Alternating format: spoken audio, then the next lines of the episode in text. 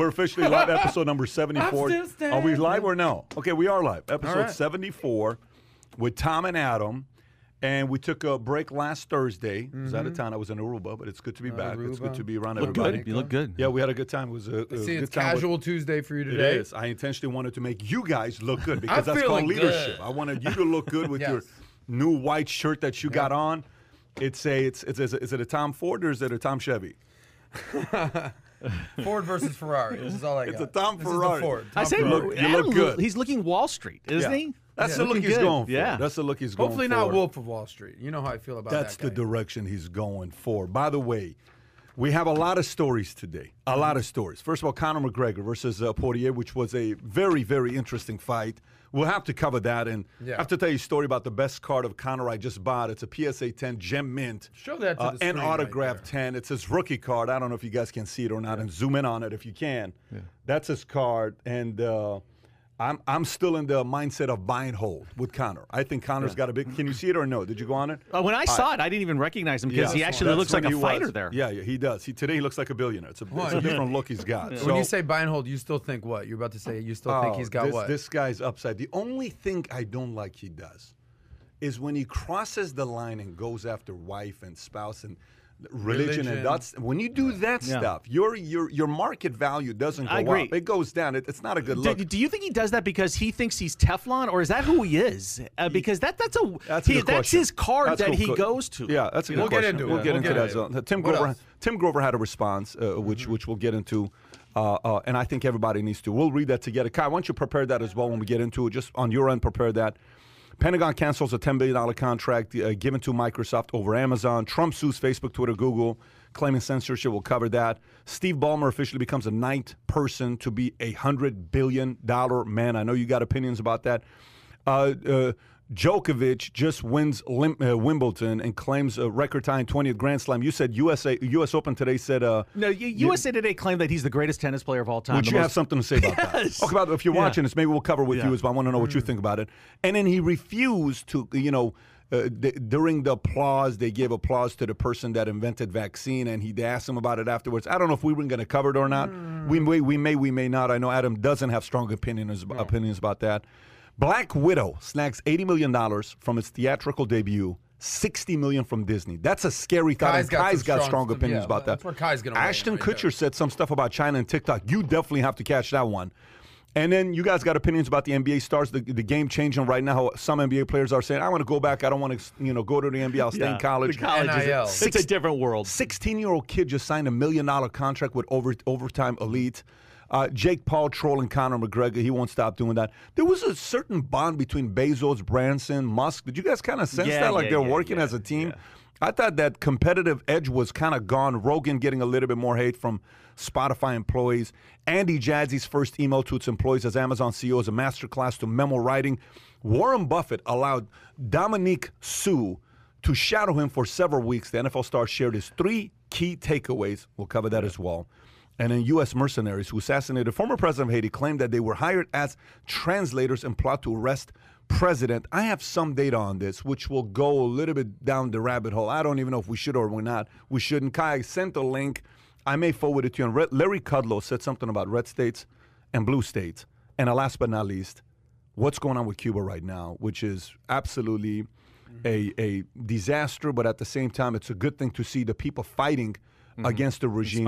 Uh, I retweeted something AOC said yesterday with a Oh, really? comment she made. I wasn't happy about what she said, but Oh. we'll talk about that. So, having said that, we got a lot to cover here. By the way, just an FYI, if anybody is from Cuba, if anybody lived in Cuba, if anybody can tell us what it's like to be under that communistic regime of Cuba so the rest of us can get an idea about what it looked like. I want you to give us an idea. And I'm talking about you lived there recently. I'm not talking 40 years ago. I'm talking 10 years ago, 5 years ago, wish 15 you years ago. told- give me a heads up. I Send us a message people. here if you have. We'd love to address that with you. And uh, with that being said, uh, let's get right into it. So, okay, out of all the stories we got, I said we start off with a nice little story with Warren Buffett and Dominic uh, uh, uh, Suh. How about we go into that story? Okay, so Warren Buffett allows uh, Dominic Suh to shadow him for several weeks. The NFL star shared his three key takeaways. Let's go into what his key three takeaways were of spending time with D Man, D Myth, the legend. This is a Business Insider story. So The Tampa Bay Buccaneer player said every meeting was 100 times more valuable than an MBA. The football player took three key takeaways from the billionaire that have underpinned his approach to business and investing ever since. Those were to keep things simple, that's number one, focus on passions and people, that's number two, and always read, learn, and remain curious about the world. Let me say that one more time. Keep things simple, focus on passions and people, always read, learn, and remain curious about the world. The six foot four, 305 pound lineman also joked about his stage arm wrestling matches with Buffett in recent years. No matter how many times we do it, I still can't beat him, he tweeted. Must be all that Coca Cola. Suh said in January he tries to catch up with Buffett every quarter and he's gearing up for an investing career after he retires from football and wants his mentor's advice. Thoughts? Publicity stunt, and it doesn't work for me. Okay, Really? Yeah, it- it's a duo publicity stunt. I am so not interested in this, and I'll tell you why. Okay, Ndamukong Suh. What's he known for? He's known for being probably the dirtiest NFL player of our Possibly, era. yeah. Okay, Top three minimum. dirty. Yeah. Okay, nasty. Like he could have ended careers. He did not give a damn. He's stomping on people's Sure. hands, and he, he was a very dirty player. Now, Warren Buffett is trying to rehabilitate his image. He's had a bad year, if you ask me. Every time he's kind of a, a lot. I mean, he he's kind of getting branded as a guy that you'd be surprised if he can make his own oatmeal and get dressed in the morning. Right? He's he's in his 90s, so I think this is a, an opportunity that he was thinking to rehabilitate his image a little bit in the public eye. Um, Ndamukong Suh went to the univers- University of Nebraska, so you're wondering where did this connection even come from? But why do we care that Ndamukong Suh wants to be an investor? How is he even? He's not even relevant as a football player anymore, let alone someone that's going to branch off and into the uh, investment world. I, I think it was just a, it was an elaborate attempt for both of these guys to grab some good publicity. And then if you look at this, I mean, Warren Buffett is a genius. Okay, he's probably one of the sharpest people of the last hundred years. I mean, you don't accidentally do what he's done. He's unbelievable. But all this stuff that even his three key takeaways had no substance to them. They were so basic and and obvious. So I, I don't think this helped either of them. I think if you objectively look at it, you can kind of see through it. So I think if there's a publicity stunt that Warren Buffett wants to do, if that's what you're going with, you got to pick someone better than Ndamukong Suh. Like that ain't exactly a head. Like if you're saying Tom Brady, you know, shadowed endowment uh, Warren Buffett for the last few years, that'd be like, oh holy shit, there's a story there. This is like, all right, he's a football player. I get it, the Nebraska uh, um, connection right there. I, the, the the biggest thing here is like this happened in 2010. It was 11 years ago. So I was like, why the hell is this even a story? You hit the nail on the head. The Nebraska thing. He was one of the best players ever to come out of Nebraska. He is one of the dirtiest players in the NFL. I don't know what you know why he couldn't clean up his act there. What I will say is, I know you're saying that have that have that Warren Buffett's having a bad year. I know you made fun that he can't make his own oatmeal. However, I think part of the problem with Warren Buffett is the the argument is that he might be a little out of touch these days with today's investor. Meaning, a lot of young Gen Z millennials are all Don't about relate to him. Bitcoin. They keep calling him out. Yeah, they they're all about the Bitcoin Yeah. or the meme stocks. Even Pompliano, when I interviewed him, he, he did not hold back from calling him out. so, um, you know, it's funny. A lot of that criticism came before the Bitcoin and crypto mm-hmm. crash. You know, a few months ago because crypto's gone. and the specific half. argument is you you haven't outperformed S&P 500 in the last 15 years. So it's not mm-hmm. even a Bitcoin thing. Sure. Yeah. It's you haven't beaten S&P 500 in the But last 15 how does years. hanging with Ndamukong Suh make you hip and No, relevant? it doesn't. I, mean, I, I yeah. think it was a Nebraska connection. I think you hit the nail on the head. I think to wrap this all up, to, to tie it over to you, if you have the opportunity to shout at Warren Buffett, you go frickin' do that. Boom, bottom line. I mean, so I think, look, to, to get a little, you know, sportsy here, you know, a, a large percentage of NFL players go straight up broke within three to five years of retirement. I think 50% of NBA players go broke within five years of retirement. So if this is what it takes to basically say, hey, look, I'm playing in the NFL and I shadowed freaking Warren Buffett, one of the greatest investors of all time, great, arguably the greatest investor of all time. Let me take some of these examples. Let me take some of these You know what I'm lessons, about? bring it to the field, What, and bring what it to the does- what does Warren Buffett do for fun? Like, did he ever buy That guy sports? is I, think- I think he Did he orders ever, two like- egg McMuffins instead of up, one. Can you pull, Kai, pull, That's a pull big up- day for It's a big Warren. What day. does Yeah. Warren Buffett do for fun? What does Warren Buffett do for I fun? I think he actually has fun just doing Do- investing. I think I know that's he does. his no, life. no, I think he loves the game. I don't he's think he's in. like wakeboarding on the All right, go go on here. Let's find out. Twenty. Uh, uh, go go on this. Warren Buffett's favorite hobby, if you go down there. What you saw one? Go back, go back, Kai, go back. Top thing, Warren Buffett's favorite hobby. Reading. While reading is Warren Buffett's approach to investing, it's a hobby that you genuinely enjoys. Okay, go back to the 25 things you didn't know about Warren Buffett. Let's see what if we. First stock he bought, he was 11. Keep going. Go up. Okay. First stock he bought, he was 11 years old. He made $53,000 by the age of 16. By the way, that's in a different era. he was rejected by Harvard Business School. Interesting. Okay, keep going. Let's see what number four is. We're looking for fun. Here. Kai, We're keep looking going. for fun. Little faster, Kai. He eats like a six-year-old. Oh, has a, Uh, he lived in the same house since 1958. His father-in-law told him, cannot read that guy. His father-in-law told him, his father-in-law told him he would fail. Nice, that's always a good motivator. People will pay millions to have lunch with him. True, somebody paid 4.57 million dollars like a couple years ago. In 2013, Buffett earned 37 million dollars a day, rough. Nearly 94% of his wealth was earned after he turned 60. Big motivator, never give up, keep going. Wow. Number 10, uh, uh, he never tweeted before. He's never tweeted before. That's cool. Keep going. Uh, 11, Buffett owns 20 suits but has never paid for any. He steals them? He spends 80% of his day reading. Fantastic. Uh, Buffett will give an employee a million dollars every year for the rest of his life, his or her life, if they can guess the NCAA Sweet 16 teams. That's pretty fast. There's a hobby right there. He likes March Madness. That's right. That's a good point. there That's you a go. thing right there. He ditched his flip phone for an iPhone in 2020. He 20, 20. he takes a dozen kids to Dairy Queen every Sunday. Wow. That's another, that's cool. Bu- Buffett rarely emails. Okay, keep going. 17, he plays uka- ukulele. ukulele, Ukulele. ukulele. Buffett pledged to donate 85% of his Berkshire, Berkshire Hathaway stock to charitable foundations. Okay.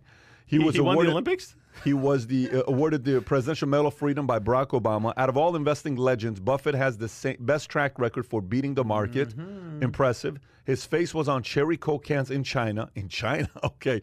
He doesn't follow anyone on Twitter. He's a big fan of Breaking Bad. wow. That's a good look. Keep going. Is that him? What, Yeah, what- what is that? That's actually him. That's actually the coolest picture of Warren Yeah, Buffett I've ever seen. that's actually the coolest picture. He likes to joke around. Okay, we know that. He looks to a poem when markets decline. No one can tell you when those will happen or something. There's some kind of extraordinary opportunities. If you can keep your head when all about you are losing theirs, when all about you are losing uh, theirs, if you can wait and not be tired of waiting, if you can think and not make thoughts your aim, if you can trust yourself when all men doubt you, yours is the earth and everything that's in it. Okay. All right, cool. Do we have another one or that's Can it? I can I make a, you know, Yeah. here's how your mind can play tricks on you and your eyes. If you go go back to that list, Kai, go back to the very bottom of it.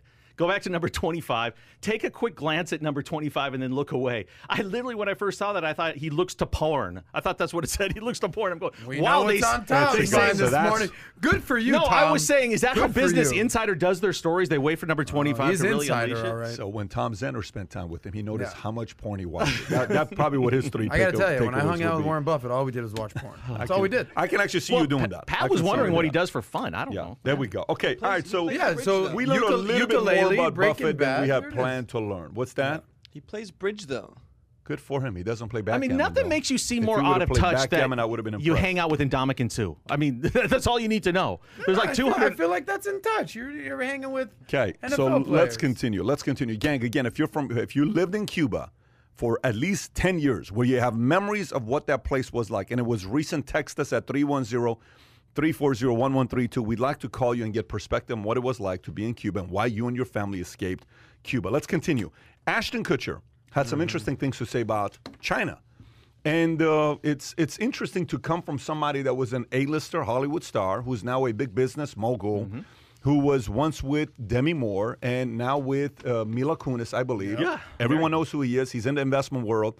And here's what he had to say: Ashton Kutcher wants that China.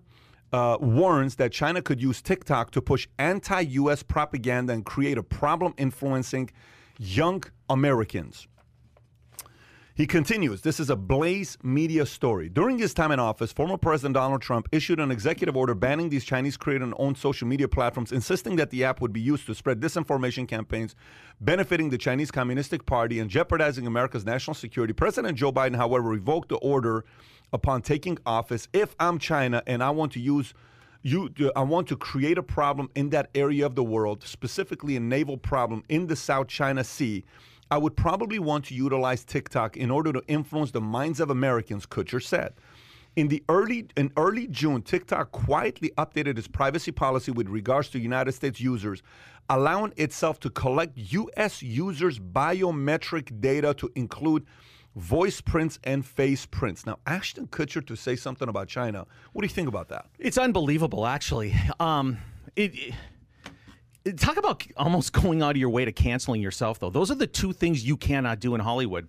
Inadvertently praise Trump, which he did, if you read between the lines, and then dog China. He did both of them, which makes me think his investments are doing very, very well because he has the ability to have a platform and not really care what he thinks or what anybody thinks about it. It probably means he's going to be doing the sequel, the next five sequels to Dude, Where's My Car? because it's probably going to be hard mm-hmm. to get a major movie financed. But I think it's very it's very telling it's very interesting and you wonder what the next steps are. Like will there be uh, any sort of action against him in hollywood? Is this going to hurt his career does he even have a career? I don't even know how much he cares about doing movies anymore because he's not really doing them and he seems more his brand is about a tech investor and being cutting edge with some of the businesses he gets involved in. But look he's got bigger uh, aspirations for himself here. I think for making these types of comments he's a visionary he's smart. Maybe he's going to get a little conversation going but this is going to hurt his career in hollywood.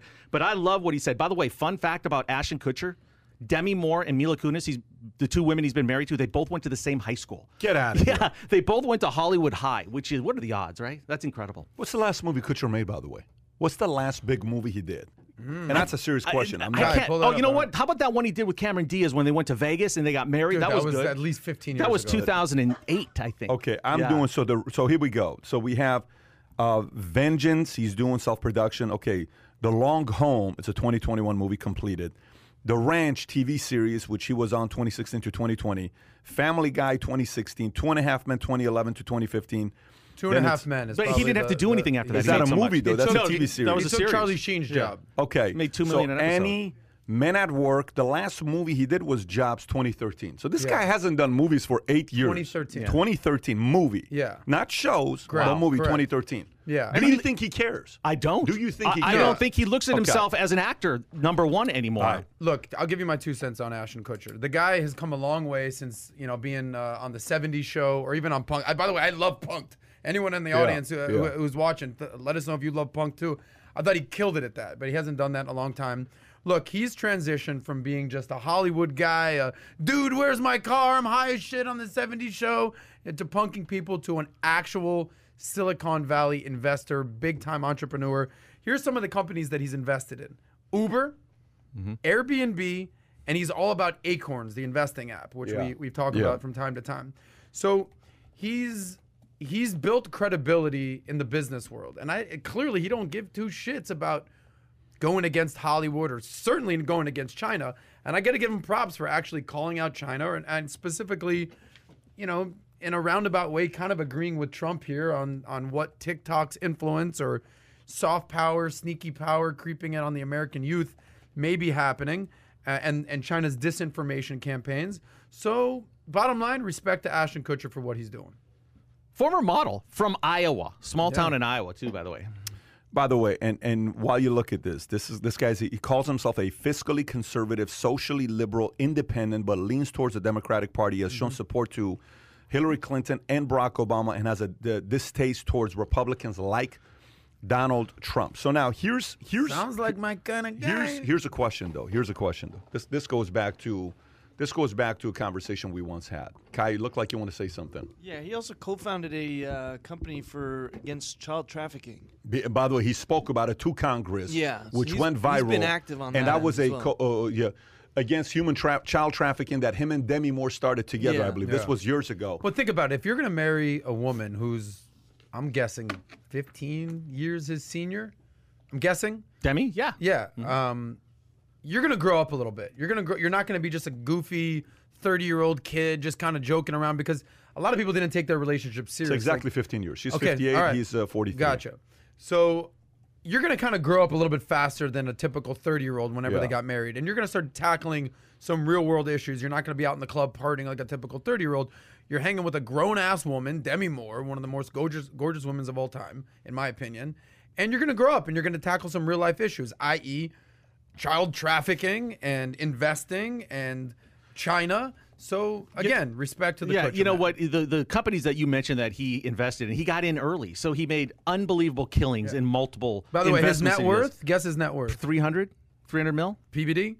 Guess his net worth. 200. Ashton Kutcher. He's a 200 guy. Yeah, he's a 200 guy. Okay. Exactly. Yeah, but I mean that gives you so much freedom when when you've done that and you can have that platform. He doesn't have to care. He could fund his own movie if he wanted so, to so do there's one. a couple things I take away from this. Number one, number one, uh, there's a movement happening within Hollywood. Okay, who are not Republicans, who are not in, who are not Democrats, but they're Mm-hmm. worried the fact that this thing could go to socialism. This thing can go to controlling what you could say and what you can't say, what movies Yeah. you can or you can't make. And it's him, Connor, and uh, not Connor, uh, Matthew McConaughey that are coming out. Some Matthew's common talking sense about coming a out little of bit of common sense, independence. Like, listen, this is a little too much. And by the way, Yeah. even if Bill you remember Maher? when, when uh, yeah, but but Bill Maher is still left though. Bill Maher is left. Bill and is not not, these guys. No, no, no. But common You're right. sense You're, approach. you're right. Absolutely. I totally agree. Bill Maher is a, is a left guy that's kind of like, what the hell are we doing? Exactly. Are have you lost your mind? Exactly. And by the way, you know who else doesn't agree with the direction America's going right now that people would be surprised with? A guy named Barack Obama is not happy with the direction things are going right now. He himself was like, listen, man, you know, kind of temper it down a little bit even with the socialism even two stuff. names the other day. Sean Penn, very leftist type of guy. Uh, and Semi-socialist. Conan- yes. Yeah. Fan of Hugo Chavez, from Yeah, what I recall. yeah. And Conan O'Brien. You know, more of a common sense jokester, but think definitely to the Conan lef. is a- I think Conan's a center guy. Yes. well, Conan's but they smart. both ba- ba- they both called out the woke cancel culture out there. Look, we talk about this all the time. Not to get too political Yeah. here. Sometimes you need people on your team to basically say, "Look, I don't like what you're doing," rather than people on the other side calling you out. Absolutely. And that's what's happening in the Democratic Yeah, Party right But now. here's what I would tell you. This is the other part. This is the other part. This is the other part that people are going to have to argue, and it's going to favor one guy. I hate to say this, but it's going to favor one guy. So just a few months ago, when Trump gave the speech at CPAC, and there were you know voter approval, people wanting him to run, et cetera, et cetera, he was at fifty percent. Okay, just this last week when he ran, I think he was like he spoke to them. I think he was seventy six percent. Yeah. And second place was DeSantis, twenty one percent. Right. So he went from fifty to seventy, and DeSantis twenty one. Which they're talking about him and DeSantis, uh, president, VP type of thing, to go out there and do it. Now we'll see if that's going to take place or not. Here's what I will tell you. So take Trump's name out. Let's take Trump's name out, okay? And you go look at his policies. And you look at mm-hmm. what his policies did. How many people on the left, center, and right are starting to realize, yes, he may have been a divisive guy. Yes, he may have mm-hmm. been a guy that was pinning everybody. You know, he was doing what he was doing, battling against the mainstream media, all the stuff that he was doing. But his policies made a lot of sense. He called out TikTok. Everybody disagreed. Now Ashton Kutcher saying that he, he he he was handling the border very well. Now we have issues at the border. They don't even want to touch it. We we were doing okay with getting the vaccine to be ex- expedited in nine months on how quickly he got a vaccine. Fauci said it will take 18 months at the earliest to get it out. His sanctions against Cuba that he put on nine months ago, saying if Cuba doesn't get it together, the entire world is going to be free. We have to make sure the entire world is free, and we have to let go of those political prisoners that Cuba has. What do you think the uh, Cuban people right now are protesting? Here's the point. I think there's a part of the current elections, the, the process that we have, that I don't agree with, and I don't know what it is. Here's here's one of the things. We we vote more for personality than policies today. Mm-hmm. If we took out the personality, mainstream media couldn't do what they do. Let me explain. If all we said is we have three things we're campaigning on. This is A, this is B, this is C. Take away personalities. It's purely policies that we're campaigning on, right? Who do you bash? What do you bash? Who cares? Uh, The policies don't grab anybody by you know what. Policies don't go out there and do what can, sm- sniffing somebody's uh, uh, hair with uh, what Biden does, right? If you just put it on policies, how do you trash the policies? You can't say a person you can't pin them to. You just have to say that policy just kind of makes sense. I agree with that policy. So there's no more the rage emotionally against the personality you dislike because the media keeps talking about this guy's a bad guy, this guy's a bad guy, this guy's a bad guy. So I kind of like the fact that common sense is starting to win. A little bit. Because long term, bad ideas get exposed and long term, great ideas win. That's what's happening. Here, today. here's the problem, though. Uh, it's one thing to have these people at least call it out and reference it and, and acknowledge it, but how do you get to the next point where something actually happens because of it? Um, they've just given way too much power to the far, far fringe left. They are letting them get away with anything they want. Anything they say is not challenged, Yeah. and that makes their job ten times more difficult. I think Trump should not run for president. I really because don't you? He's so polarizing, and Can't people hate him. him so much. I don't- run listen. for vice president. There- There's, There's no, no chance. way. Tom, There's I'll give no- you three For the- seconds to retract no that. for the good I'll of the country. No seconds. way. Support DeSantis. Oh, by the way, Can no, you no, it's possibly either see it's- Trump It's either being a what Pence pres- bid for it's- Trump? No it's way. either a president or don't run again. He ain't doing no VP stuff because he's already been up there as a what front. That's about. that'll never But happen. But if you truly care about the country, which he does, No. I mean, don't you think there's almost no Yeah, chance for him he- to get he- elected? he definitely he brings does. out the worst out of so many people in this country. Well, listen, I'm going to announce something this week. I'm going to announce something this week. If you see it on social, which you will, if you see it on my Instagram, you will. We're going to talk about it on the podcast next week. I'm going to launch something. What I think is going to be a solution to help unite America. The idea is going to be crazy. The idea is going to be nuts. I'm going to put a lot of money behind it. It's going to be public, and you have to choose whether you want to see this thing become a reality or not. And mm-hmm. when you do see it, if you agree with it, help spread the message everywhere. Once the announcement is made, I will be most likely making that announcement either this Friday or next Monday. Sometime this week or Monday, that announcement's going to be made. You will be shell shocked what the announcement is it is about. But if you do agree with it, I want to make sure the world hears about it. Going back to this, you know what's exciting about this? Hmm. The fact that people are vo- voicing their opinions that they never would have. The fact that Hollywood is voicing their opinion. FYI. You know, you know, no, you know why people in Hollywood actors are no longer intimidated by Hollywood anymore? You know why? Let me tell you why. Perfect transition into the story of Black Widow. Hmm. Black Widow snags $80 million from its theatrical debut, 60 million from Disney Plus. Folks, let me read that to you one more time. Black Widow, okay? Out of the 80 million, 60 million is from Disney Plus. Black Widow has stolen the pandemic era box office crown. The latest Marvel film scored $80 million at the domestic box office during the, its debut, the most of any film released in the wake of COVID epidemic. Over the weekend, around 81% of the theaters were open to the public, according to the data of ComScore. Universal's F9, Fast and Furious 9, was the previous record holder, uh, getting $70 million over its three-day launch into theaters last month. The film garnered an additional $60 million from Disney Plus sales, in addition to Black Widow ta- tallied 78 million from international ticket sales. Here's what this means. Let me tell you why actors are no longer scared of Hollywood. Here's why.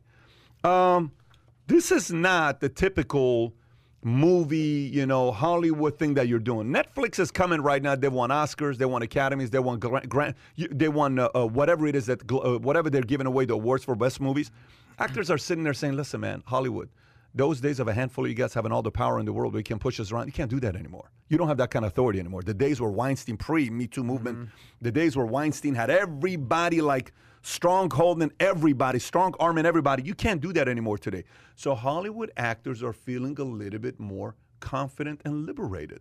Hollywood for the longest time was almost a dictatorship. Today, you t- yesterday I come, uh, I get back to the office. I was in I land. I come to the office first thing in the morning. You know what's sitting on my table right now? You know what's sitting on my desk right now? A script. A guy sends me a message saying, I love what you're talking about with da da da da da. I got a script for you. I'd love for you to invest into our script or buy our script from us. Sitting over there. We're starting to get more scripts than ever before. What does this mean? Person can have money, one, 10 million, 50 million, 25 million dollars. I'm gonna do a movie. Here you go. And then you can go pitch it to who? Others rather than going and selling it to traditional Hollywood route. So I think the Ashton Kutchers of the world and all these other guys are getting comfortable because you're seeing what happened with the Black Widow movie. Uh, is Disney Plus. is it Stay- home and watch the movie. No need to go to the movie theater. Is it essentially becoming almost like a cryptocurrency type of decentralized platform? It's not just in Hollywood anymore. You got it's a great Disney example. Plus, you Great got analogy. Netflix, you got Amazon, you got the, the you can go down the whole freaking list and the Hulu's and the this That's and the that. That's actually great analogy. Well, and it's just not decentralized. Yep. And now the the Harvey Weinstein's of the world, to use your analogy, don't control Hollywood anymore. Well, you can the- voice the you studios- Which is a great thing for a lot of Yeah. people. It's the studios that don't control Hollywood anymore. And by the way, Barry Diller, one of the legends who ran two of them, what Paramount and uh, Universal, I think. Yeah, Mhm. yeah. He said last week that the movie business is dead. He literally said out. He said the going to the theater experience, the movie business is dead, and it's never coming back. Do you back. agree with him? I 100% agree with them. And you know. Net, or Netflix doesn't release streaming figures like this. Disney Mm-hmm. to say 60 million, that that's uncommon for them to actually release that. But that's unbelievable. I would never go to a movie theater again. I don't think I have no upside to going to a theater. You just went to a Who's got the didn't time you? for it? What movie did I watch? I don't know. Didn't you go to a movie theater? I mean, if I take the kids, oh, we watched Fast, uh, Fast and the Furious. 9. you went- yeah, I saw I, gave it a Okay, seven. It was you actually a good movie. you gave the nine a seven. No, I give the nine a seven. Okay. Yes, I There gave the go. nine to seven. I took the kids. I By hate way, when that happens. You I go home with the- a nine I and you wake up, it's a accident- seven. It's I the worst. accidentally took the kids to Mortal Kombat. I Yeah. accidentally took the kids to Mortal Kombat. Yeah. I, t- till today, Yeah. there's not a day when I bring up movies where they don't bring up Mortal Kombat. What do they say? But you're the one that took us to Mortal Kombat, the worst movie of all time. I say I've taken you to 50 movies. You've loved one of them. And so they the last thing we need is Dylan and Tico fighting. We know we saw what happened earlier with those. they had one of the most epic Yes. fights of all time in Aruba, and Yeah. here's what happened. The fight. I'm not going to tell you the details of the fight, but they had a pretty big fight because Dylan threw sand in Tico's face accidentally, apparently accidentally. I wasn't there to witness it. Mario was.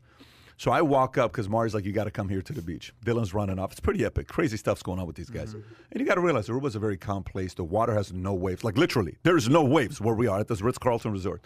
I walk up and I go to the kids. I'm walking back. This husband and wife, good looking couple in their 50s, right? The kind that takes care of themselves. You know, she's wearing a two piece. He's got the whole nice six pack. They said, You know, I got to tell you, we love your boys. I said, Really? Tell me why. He says, For the last hour, all we've been following is what your boys have been doing. Your two sons, we can tell. Those two are your sons, but the other two are not your sons, right? I said, no, why? This is because the other two are too nice. too hard. 'Cause your two kids are going yeah. at it. And he says, for one hour straight, we've been following them, and we love what they're doing. The fighting, the words, all that stuff. Thank you so much for giving us entertainment. I said, well, they take, they'll take a $100 tip from you. anyway, so we had a good time out there with the... Back to the uh, so they, they they they will not let the They will not. Kombat Mortal thing. Kombat is done. That's but, not going uh, to happen. Real, real quick, just a couple a little thing to add. You talked about the movie studios, Paramount and um, Universal? and Universal, but wasn't it? Didn't Amazon just buy MGM? Yeah. Okay, so that I mean, there's another further example. But they did it just for more content in their Okay, library. there you yeah. go. Here, here's how I don't. I don't go to the movie theaters like period. I think the last one I went to was like I took my ex girl to go see Winnie the Pooh like back in the like three years ago. When Be that was- honest. Who were you Yeah. dating, Be by the way? Yeah. she was 25, but you know she probably acted like she was five. However, this is how out of touch She's I am. by the way. no, just she's not listening. She's listening. She DMs me every She's time. got me blocked. Talking. She, she's got me blocked. Um, this, this is how Memories. pause. of a- I miss Winnie the Pooh. Wh- What was the best part of Winnie the Pooh? When he got his head stuck in the honey jar? Oh Or- yeah, you got your hand caught in the cookie jar. Anyway, here's how to t- how You out of you're a touch. high roller when you take your girl to a Winnie the Pooh movie. Hey, by the way, d- you know, to I defend you for the on- Mortal I'm I'm Kombat. impressed. I'm actually I impressed. spent more on Complete like, different. on food than on movie tickets. By the way, that's that sure. story Yeah. is actually gets you closer to Soy Boy than further away. From Soy Boy. Yeah, Just want you to know that. You know, Here's my point. Let me finish my point, and then I'm going to. Uh. This is how out of touch I am with movies. When I when I hear this story, Black Widow grosses eighty million dollars. I'm thinking, oh shit, they came out with like the female version of the Black Panther. And then I look it up, and it's freaking white girl Scarlett Johansson, the Black Widow. I'm surprised that's not cancel culture yet. Yeah. Stop it. I'm just telling you. Stop it. I don't give a shit. I'm just saying. I'm surprised that there's people out there being like Black Widow, white ass Scarlett Johansson. What the hell's going on Folks, here? if you're listening to this, Adam's not Agree? lying. Adam thinks. Adam thinks, if you don't know this already or not, Adam thinks Fast and the Furious is a continuation of Knight Rider. That's how old school. Love Knight Adam- Rider. Kidding me? Yeah, David I Hasselhoff. loved it. Night, You, by the Knight way, Rider. you should show the poster you have in your office of David Hasselhoff of Yeah. Knight Rider. They should see it. I don't think people really the, see that it's side not of Knight. Rider. It's the Baywatch one. It's the Baywatch one. Sure Big. David Hasselhoff He's guy. Okay, all right. So Ashton Kutcher, kudos to you. By the way, if you agree with Ashton Kutcher, put a thumbs up. One, it gives us Mm-hmm. an idea if you do agree with them or not. Two, helps us out with algorithms. And if you like the direction the content's going, we are 33. That we're officially at 67,000 subs. We're 33,000 subs away from 100,000. Once we hit 100,000, we may convert to three times a week instead of two times a week. So give us a sub as well if you enjoy the Holy podcast. shit, we're getting there. Yeah, we are. We're getting close to it. We're getting close Holy to it. All right, let's continue. Let's continue. Let's go to another story here. Tom, I'm gonna give you a story.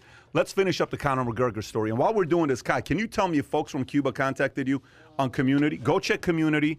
Folks, if you're from Cuba, you lived there in the last five to 10 years, and you and your family escaped Cuba, to come to America. We would like to get optics from you on what it was like to live in Cuba and why you're so happy to be in America. What does freedom really mean to you, having left a place like Cuba to come to the States? So, Isn't your boy? Oh, is Marvin from Cuba? No, he's not. Marvin's Cuban. Honduras. Marvin's Honduras. I Marvin's apologize to my Honduran I was just with him. We had one of the What best conversations ever. Okay.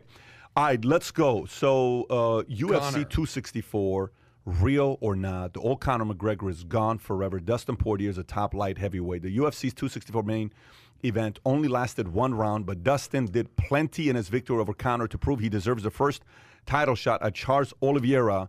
Is Poirier already the best lightweight in the world? As for Conor McGregor, the misstep that caused a serious leg injury brought the fight to an abrupt end. Is an elite version of Conor a thing of the past? And where does he go from here? Kai, can you pull up uh, Grover's uh, Instagram post about, about Conor? Everybody must read this. Uh, by the way, shout out to Tim. He just sent me three nice uh, Air Jordan shoes, uh, each one of them. Real sick shoes he Like- sent me. like Michael's from the But game? His book just became a New York Times bestseller. Sick book. If you haven't ordered, you ought to do it. Okay. When when Conor McGregor lost to Khabib, he was exposed by the limelight and has never found his way back to the true darkness that had, had allowed him to win. Winning won't accept this version of Conor because this Conor still thinks and acts like he's winning, and winning knows he is not. Let me read that one more mm. time. Winning won't accept this version of Conor because this Conor still thinks and acts like he's winning, and winning knows he's not. This loss to Dustin is about so much more than an in- injury. If you've read Winning, you get this. He hasn't taken that necessary bus ride back to hell.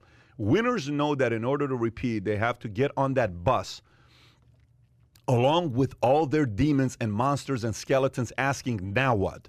Conor can't answer them because that bus ride needs to be taken in silence.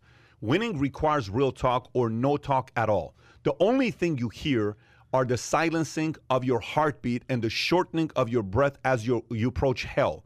You have no choice. You can either commit to taking the bus ride to hell and fight your way back to winning, or hell will come for you anyway, snatch your heart out of your chest, and make you watch it stop as you take your last breath and you lose forever. That's the difference between taking yourself to hell and hell taking you.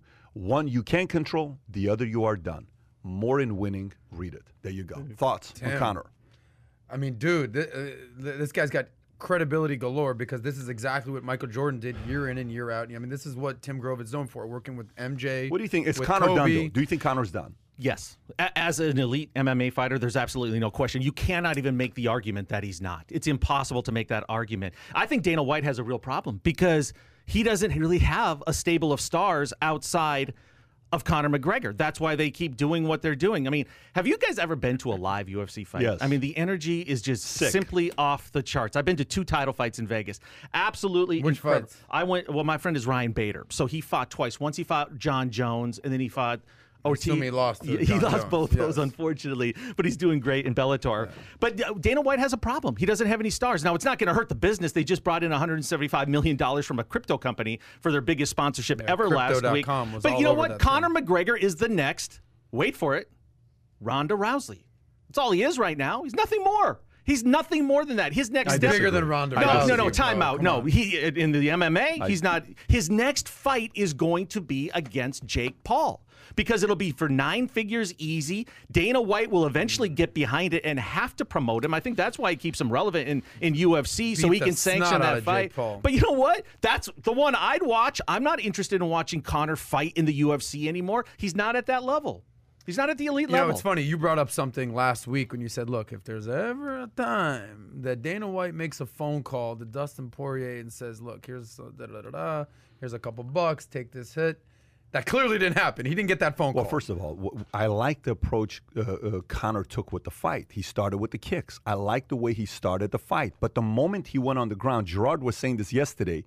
This guy, to, to, to learn how to wrestle and, and be on the ground, I mean, you have to learn how to get out of it. For four minutes, he was stuck, and Dustin wasn't even pounding this guy. He wasn't even destroyed. But what happens when you're down there is you're going to lose all the, the stamina. You, you can't last when you get. The moment he got up, the last 15 seconds, I don't know if you saw that or not. Yeah. The 15 seconds when he got up, did you see his energy? Did you see like he was he was done. Like he didn't have the energy anymore, which means stamina's a problem.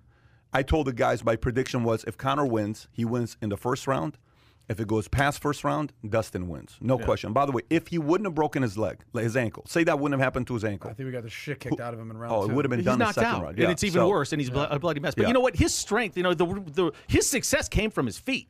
So if he can't have that as a weapon anymore, I mean, he's broken his leg twice now with kicks.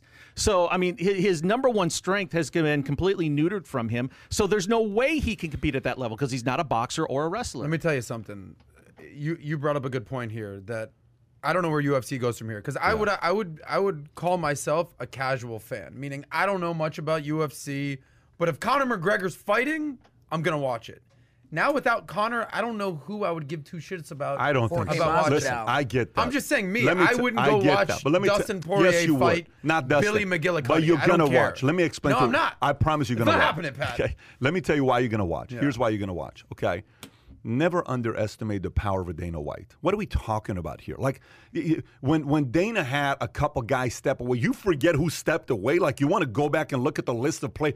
Put down the greatest UFC fighters of all time. Can you put them up? Just put the greatest UFC fighters of all time. Pat, Randy I don't know where you're going with this. Yeah, let me- let- Nobody's even close to drawing what Conor does. Listen, but I'm put- I'm, I'm willing stop, to listen. Stop, stop. Go greatest UFC fighters of all time. When Khabib stepped away, they said it's over. Who's gonna watch it? Okay, keep going up, keep going up. Dude, keep I never up. even heard of Khabib BJ before, Penn, like, but that's the ago. point. Royce Gracie, keep going. These are these are all killers. Keep going, keep going up, keep going up with these names. Keep going up with these names. Keep going, keep going up. Keep regularly. even heard of these names. Top But- five. but- Anderson but Silva? Go to top five. Usman is still in the game. You got uh, Liddell Chuck when he stepped Liddell away. hasn't been relevant 10 years. But. I know when they stepped Okay, away, they okay. said the league is the, the Yeah. UFC is going to be boring. Keep going, keep going, keep going, keep going. Seven six. Khabib's gone. Cormier's gone. A lot of these guys. George St. Pierre was like God 20 at years one point. ago. But what I'm trying to tell you is the franchise keeps getting bigger and bigger. Anderson Silva was a god. John Jones, god. This guy's had gods. John Jones would come in in the press conference, would knock the other guy out in press conference. Mm-hmm. I mean, you're talking about guys that sold out arenas where people would come from around. You got to bank on Dana. But this is about Conor right now. It's not about Dana. Yeah. Listen, I'm, I'm a buy and hold guy with Conor. I bought his best card. This is his rookie 2013 Topps UFC Bloodlines, PSA 10, Gem Mint, and Auto 10. This is Conor. I'm a buy and hold guy. The only thing that concerns me about Conor is when he plays the spouse and the religion game. You cannot do that. You become a target. You cannot play that game. I understand, like Ronda Rousey sent a message right afterwards. I don't know if you guys saw what Ronda said about him right afterwards. Can you pull up Ronda's tweet right afterwards towards Conor? Did you guys read that No, or not? I didn't see it. So Ronda said this about Conor the next. Uh, uh, uh, just pull it up. Let's see. Uh, yeah, pull up. Um, uh, is it this one? Okay. Uh, uh, so I'm amazed that as soon as you hit the ground, you were already promoting the next fight. I definitely wouldn't have had that in mind to do that. The other fighters, UFC and the media, are lucky to have you. I disagree. Everybody in the world is lucky to have uh, uh, Conor McGregor. Everybody is lucky to have Conor McGregor. But to have that mindset where you drop, first thing you're thinking about is the next fight. You, are you a promoter or a fighter? I don't know. Are you still promoting to make money? Or are you? So my mind goes to a couple different places. Here's a couple different places it goes to with Conor. Some guy right now commented and says he's not gone. Somebody said, let me read who it was. It says Scott Smith gave 10 bucks and said, I'll make the argument. Conor was dominating their second bout.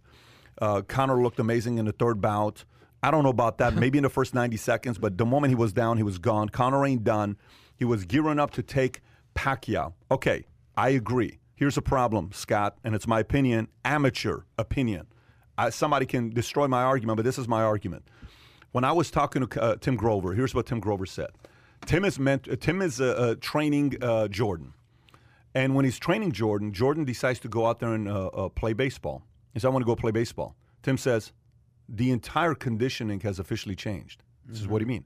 He says to prepare your body for baseball, it's very different than preparing your body for basketball. It's a very different conditioning, and it's going to take a while to do that. What's the point? To prepare a conditioning for boxing, Pacquiao is very different than to prepare a fight in UFC.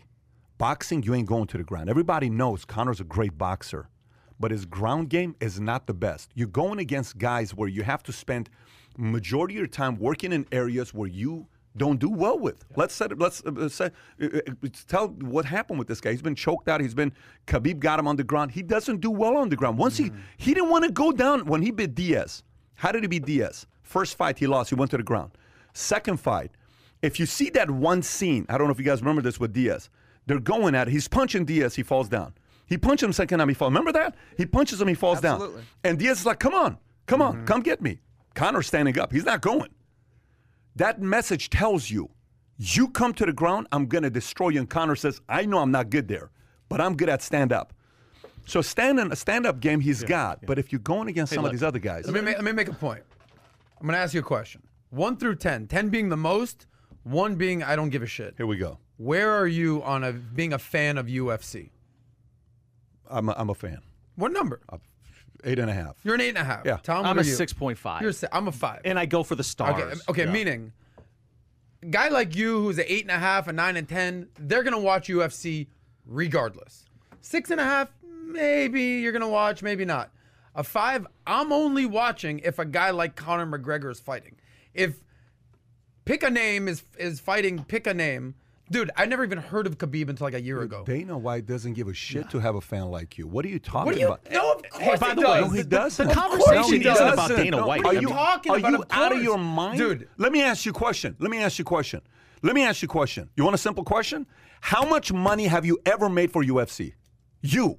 Like fifty bucks. When was it? I bought one fight with Conor. Okay, then you haven't made him shit, so who cares if he loses But you? I don't got I bought dude, no, dude, that's you the- don't that- mean that's the- anything to Dana That's the White. wrong approach. You're not a spender. TBD, that's the wrong approach. That's not the wrong approach. Okay, I hear you on that. You're not a spender. You're you not a guy that's bringing revenues that- to the brand. That's like David Stern when he was promoting the NBA, being like, "We don't need to expand. We have our base. They love the NBA. They're buying season But that's tickets." not what Dana White's But then he invested in Jordan. but- he invested in you're, Iverson. You're making invested an, in Shaq buddy, and Kobe. You're making a mistake in comparing Dana to freaking David Stone. What are you talking I'm about? just saying, do you know what part, to the next do you know level. What, do you know what part of the world UFC's fought in? Can you pull up different uh, countries UFC has had a fight in? Yeah, Give me a fr- what you just said right there was ludicrous. Says you know nothing about what's going on with UFC. I'm just saying, uh, uh, But you want different casual countries- fans Bro, what are you talking about? fans. You're not a spender, though. You're irrelevant to UFC. That's not. You're, you're only thinking in You- terms of monetization. But I'm talking about you. You are irrelevant to UFC. All you, right, that's it, Dana White. Me and you are done. You are irrelevant to UFC. Here we go. You ready? okay. U.S., Brazil, Canada, U.K., Australia, Japan, China, Germany, Sweden, Mexico, Ireland, Singapore, Dubai, United Arab Emirates, Netherlands, New Zealand, Poland, Russia, Argentina, Chile, Croatia. Do you want me to keep going? This guy's a global brand. Well, you they- think they built he's- an I'm island. You think Dana White woke up saying, "I better get Adam Sosnick Yes, as a, as that's a what fan"? they're thinking right now. Oh he's my gonna see gosh! this clip and he's gonna say, off. "How the hell can we get Go back to watching Winnie the board?" Pooh. Stick to your Winnie the Pooh fight. You know what? This was good. They should sanction. I could, I'd watch two rounds of this. I pay fifty bucks for you Let's two to throw, continue going. Let's you know, the, throw. the question isn't about Dana White. He's the best commissioner in sports. As a matter of fact, I'd make the argument that he should be. I agree with you He should do a two-year term in every sport and fix every sport while he's at it. By the way, I spent a couple hours with uh, Dana White one time. Flew up, hung out with him in his office, did this long interview with him. I- His office, I may have mentioned this before. It is the you can tell there's no HR department at UFC when you walk into Dana White's office. It is flat out unbelievable what you see in there. But let me bring this back to the topic. And you two are both delusional, and so is everybody else that said Conor McGregor is relevant as a UFC fighter. A number one. There's no sport where hunger controls everything. If you're not hungry, you are dead or seriously injured in UFC. You are completely irrelevant and you have no chance to fight at the highest level. What does he give it? You think in his mind, part of it's going, I hope this ends soon. I hope I don't get hurt. He's not this, he's not the same guy. Stop. He is not the same guy as a fighter. That doesn't mean he isn't one of the top global stars in the country and he's not going to be relevant Okay, forever. then- he's then- Elvis then- You in wanna- a you jumpsuit then- as a fighter. You want to know Then- why I'm right on this one? Oh, my Because if we were talking about any Stop. other fighter other than Conor, this story would have been done What are five you? minutes you guys ago. have lost your mind. Other than Conor You McGregor, guys no have one lost gives a your shit. mind. You've lost your mind. yeah, I'm out of control. Let me let me ask you a I'll question. watch if, Du- if Du- the Dustin the Diamond Poirier right. actually fights Dustin Listen, Diamond from Saved by the Bell. Let me let me rest in peace. Let me let me put it I'll to you watch that way. fight. Let me Shout out to Screech. I miss you, buddy. let me put it to you this way. Let me put it to you this way. Any game that is very good with their number ones is going to have people that are going to work like dogs. They're going to work like like military work. Like I'm talking work work to go be number ones because they take care of their number ones. UFC may not be an organization that's known for taking care of their number 80 mm-hmm. or their number 40. We know the criticism Jake Paul goes after them. A lot of people have been saying what they've been saying about the fact that a lot of the athletes are not making money. But if there's one thing UFC is known for is what? They take care of their number ones. Their number ones are going to make a lot of money, right? You know how many people right now are sitting there? This is what they're thinking. How many people right now are saying that position for number one is wide open? I'm going to go get it. Same thing happens to great sports. When the Jordan left, who's going to replace Jordan? Kobe came. Kobe left, who's going to replace him? LeBron? LeBron's like, who's gonna- Yes. look what's going on right now with Giannis. Giannis, uh, 2 1, they're down, but he's got 40 points back to back. The last time Milwaukee Another Bucks won, won overrated athlete. 1971.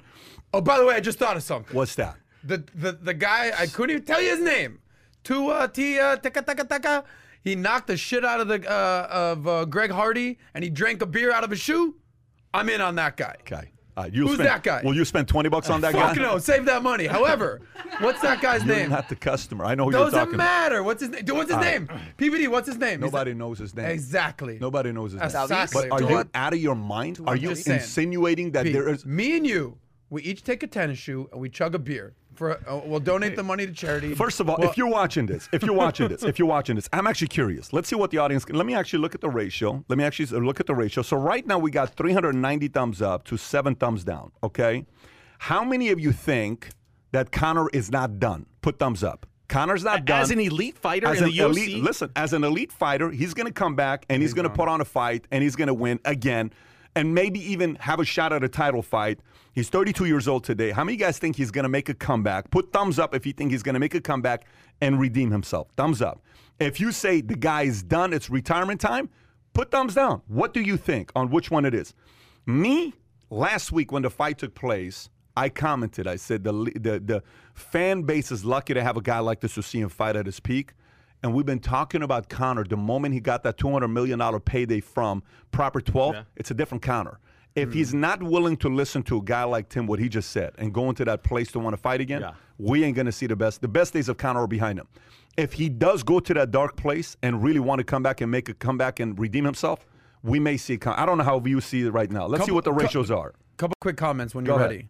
Uh, number one, the guy's name that I didn't know was uh, Tai Tiavasa. Okay. Tuivasa. Okay, that's number one. Number two, um, in case we want to write this down, where did that go? Where did that go? Where did that go? Um, the guy who said he's 41 years old and he moved from Cuba when he was seven years old. Yeah. I'm looking for your comment. Uh, what number should he call if that's the guy you want to talk to? You have it. Okay. Oh, you have that guy. Hey, by the way, the How guy, old was he when he moved? Uh, seven years ago, he was 18 when he came. Okay, good. And, That's- and shout out to Tom Zenner. They said, these are my three favorite combo Pat, Adam, and Tom. Thanks, Crypto Mike. Shout out to Tom Zenner right there. Okay, thank you. Hey, by the way, the guy had some great comments. Is Khabib after this fight, and he broke it down and said, "Hey, this is who Conor is." When you know when he was on the ground. Now, there TMZ had a story where there was a side angle of a camera where he was actually threatened to kill uh, Poirier's wife. And, and and him, he's going to shoot him in the head in the middle of the night. just You can't do that. can't do so that, dude. Khabib's point do is this guy is nothing but a low rent punk. You know his true You heard colors. what Dustin called him. He said this guy's a Scumbag, flat out dirtbag. Dirtbag. Yeah, He yeah. said he's So, a dirtbag. No, these Yeah. guys have legitimate hate for him. Yeah. And the last thing that um, Conor McGregor wants to do is step in a ring with Khabib. When he threw that stanchion at the bus in Brooklyn or in New York Yeah, City at Madison yeah. Square Garden. But you know what? In Conor's mind, it's all promotion. And I think everything is on the table when it comes to him. Everything. And that's why the next step for him has to be an event that he can actually win. He has no chance of winning a UFC fight unless he's fighting a guy like Cerrone or Cowboy, the guy, the last guy he No, beat. that's- but that's not But that's real, who though. he can beat. That's not real. He beat that guy in like By three the way, seconds. the with the ratios, shoulder. believe it or not, the ratios uh, is is 53 think his best. He, he can come back and uh, have a title fight. Mm-hmm. 35 think he's done, which means a lot of people are saying the best days of Conor are behind him, and we may never see. By the again. way, I don't know if it's something we can pull up. I'd like to see the numbers pay per view revenue with Conor, without Conor. I bet you it's a complete different. Sure uh, it is. Okay, that's Sure my point. But there is a guy Yeah. that you keep forgetting about. You keep forgetting about the guy Dana at the White. top who I'm is not one forgetting of about he's Dana. one of the greatest promoters, instigators of all time. The guy's going to figure out a way to do it. FYI. I think there's only one Conor though, bro. Oh my gosh! Stop. I don't. it. He's that brilliant Stop of a it. marketer. You know what? Let me tell you something, man. gotta- One I of, one of the, You fucked. one of the things. Pat, one- you fucked right here, one, mate. one of the things I respect about what Michael said when Michael was coming up and he was retiring and he was done. And now LeBron comes into the league and they ask him about jersey, why you wear number six, why don't you wear number 23 and all this stuff. And LeBron said, I think we should retire to number 23. Nobody should ever wear it again. Remember what Michael said? Michael said the NBA is bigger than one player. Hmm. He says, I appreciate the compliment, but the NBA is bigger than me. It's a bigger franchise than I am. It's going to continue. What does LeBron do? He goes and wears number 23, right? Right afterwards. So, okay, I'm going to wear 23. By the way, he's changing again for next year. I'm not. Six, you know that? I'm not six again. disagreeing that Yeah. the U. I'm not disagreeing with you. I'm just saying that that Conor gets eyeballs, and there's no one even close. All right, That's we'll- my only We'll point. see. We'll see. I don't think I debate that, but we'll see. Okay. Do we have our friend there from Cuba? Yeah, he's on the phone. I, I need. Hmm. Is he on the phone already or no? next to you. I don't have the phone. Where's the phone? Adam, to your left. To my left. Adam, my to your phone. left. To my oh, it's right here. All right. Let's see. Is he on there already or no? Contacts are there. His name is David. Watch that drip. How old is he? Uh, he is 41. five, I 26. Oh, it's a different guy that I saw. David Corral. Where is David Corral?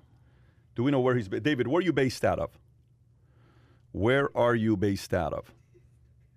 All right, I'm texting him right now. David, if you're listening to me, where are you based out of? Are you Florida based? Where are you based out of? Um, I mean, we're going to read a lot of the stuff that's going on in Cuba, and then I'll come to David. I like to get two people, two different people's perspective. Is he the only one that we have, or we have a couple of them? West Palm Beach. Okay, sounds good. Do we have another one as well? Look at the two, and I'll come to you. David, thank you. He's from West Palm Beach. Let me read you what's going on with Cuba. Let me read you what's going on with Cuba, and then we'll go from there. Uh, go to page eight. We got a lot. We got, I'm, I got three stories to read. I don't know if I'm going to read all three at the same time, but I got three stories to read. Okay, so let's go into it. So number one, a uh, New York Post story. Cubans take the streets in anti in massive anti-government protests. Thousands of Cubans took the streets Sunday in protest of the country's food shortages and high prices amid the coronavirus pandemic. And the anti-government protests in the capital of Havana lasted about two and a half hours before it was broken up when a few protesters tossed cobblestones at police, leading to several arrests. We are fed up with the queues and shortages. That's why I'm here. One middle aged protester said. The Communist Party is suffering from its worst uh, economic crisis in decades and has recently seen a surge in coronavirus cases. Coronavirus cases. Cuba President Miguel Diaz Canel undermined Sunday's demonstrations while visiting the small town of San Antonio de, la, de los Banos, which has been plagued by power shortages. I'm going to continue. The next story is from The Independent. Cuba protests spread to Miami as president threatens battles in the streets. By the way, I landed in Miami last night, okay? When I was in, uh, what do you call it, the Miami airport, when this was happening, MIA. Everybody, traffic was the worst I've ever seen. Flags everywhere, honking the horn. You see it all over the place, right? Well, the Miami airport is just outside of Little Havana. Of course, so 45 boom. minutes Yeah. away. Yeah. So thousands of thousands of Miami joined protests in solidarity with the Cuban people rallying against the government because of food and vaccine shor- shortages and rising prices. Cubans in the thousands also protested on Sunday against the government of President Communist Party. We know that the country is also struggling with the sanctions imposed by the Trump administration after President Barack Obama tried to normalize relations with the country. Sunday's protest was one of the biggest anti-government demonstrations in memory. The uh, Associated Press writes, and the last story I'll write, read is the following: Cubans denounce misery in the biggest protest in decades. The rallies, widely viewed as astonishing for a country that limits dissent, were set off by economic crisis, et cetera, et cetera. Okay, so here's here's a New York Times tweet. Can you pull up the New York Times tweet? Pull up the New York Times tweet, which to me it's very, very con- folks. I don't know if you saw this or not. Did you see the New York Times No, tweet? I No, I'd like to see it, though. Here's a New York Times tweet. Here's a New York Times tweet. Tell me what you think about this. Shouting freedom and other anti-government slogans. Let, Mm-hmm. let me read that to you again. Shouting freedom and other anti government slogans. Hundreds of Cubans took the streets and the cities around the country on Sunday to protest food and medicine so- shortages and a remarkable eruption of discontent not seen in nearly 30 years. Let me, let, proper English. I'm Middle Eastern. English is my fifth language. So I took EFL, not even ESL, because ESL is second language. EFL oh. is fifth language, right? Okay. Never even heard of that. I haven't either. Shouting freedom and other anti government slogans. Yeah. Does that mean the word freedom is a form of an anti government slogan? Yes. Is that how I'm reading it You're correctly, reading it or is my 100% right. English off? No, you're that correct. So And New look- York look at the Times source. is saying Yeah. freedom is an anti-government slogan. that's slogan. what they're saying. Of course, that's what they're saying. Yeah. yes. that- well, the other thing that they were shouting for the roof, they were saying "Libertad, Libertad." Have you ever seen Scarface? Yeah. That's what they're shouting. at the Cuba of the Libre. movie. No, no, the only Cuba- thing- and the other the other thing they were saying was, "We are not afraid. We are not afraid. Freedom, freedom, freedom." Yeah, but what so I'm- the I'm other asking you the anti-government following slogan- I, question I'm here. saying yes. The answer is yes. Now, the only thing Since open when to has freedom been well, the anti-government? only thing open to interpretation is: Are they government- referencing Cuba, where it's a communist country and Yeah. freedom does mean anti-government, or is that the New York Times philosophy in general?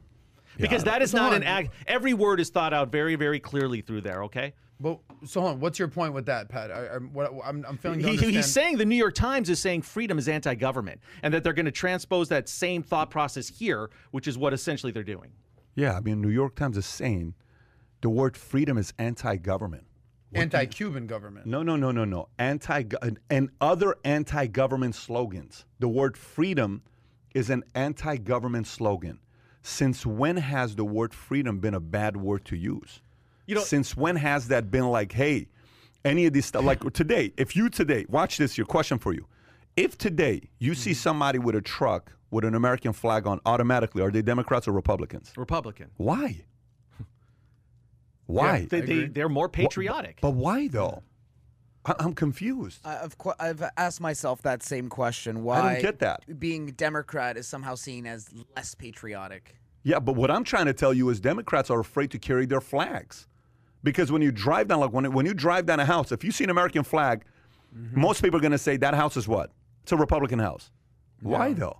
Why are Republicans proud Because to represent their flag and. Democrats cannot represent their flag? because Why, why is that? Why is it patriotic to say freedom is good? Why is it why is it such an offensive word nowadays that New York Times has got the kind of influence they got to say, hey, freedom is an anti-government slogan? What are you talking about? What are we talking about here? I escaped Iran to be here. For what? For freedom. You know, when I was in Germany at a refugee camp, you know who was there? People from Albania, people from Yugoslavia. Yugoslavia doesn't even exist today. Mm-hmm. Yugoslavia, Poland, Czechoslovakia. Now it's not even Czechoslovakia. Czechoslovakia, all these other All places. countries that were under Soviet regime. Yeah, and we were all there.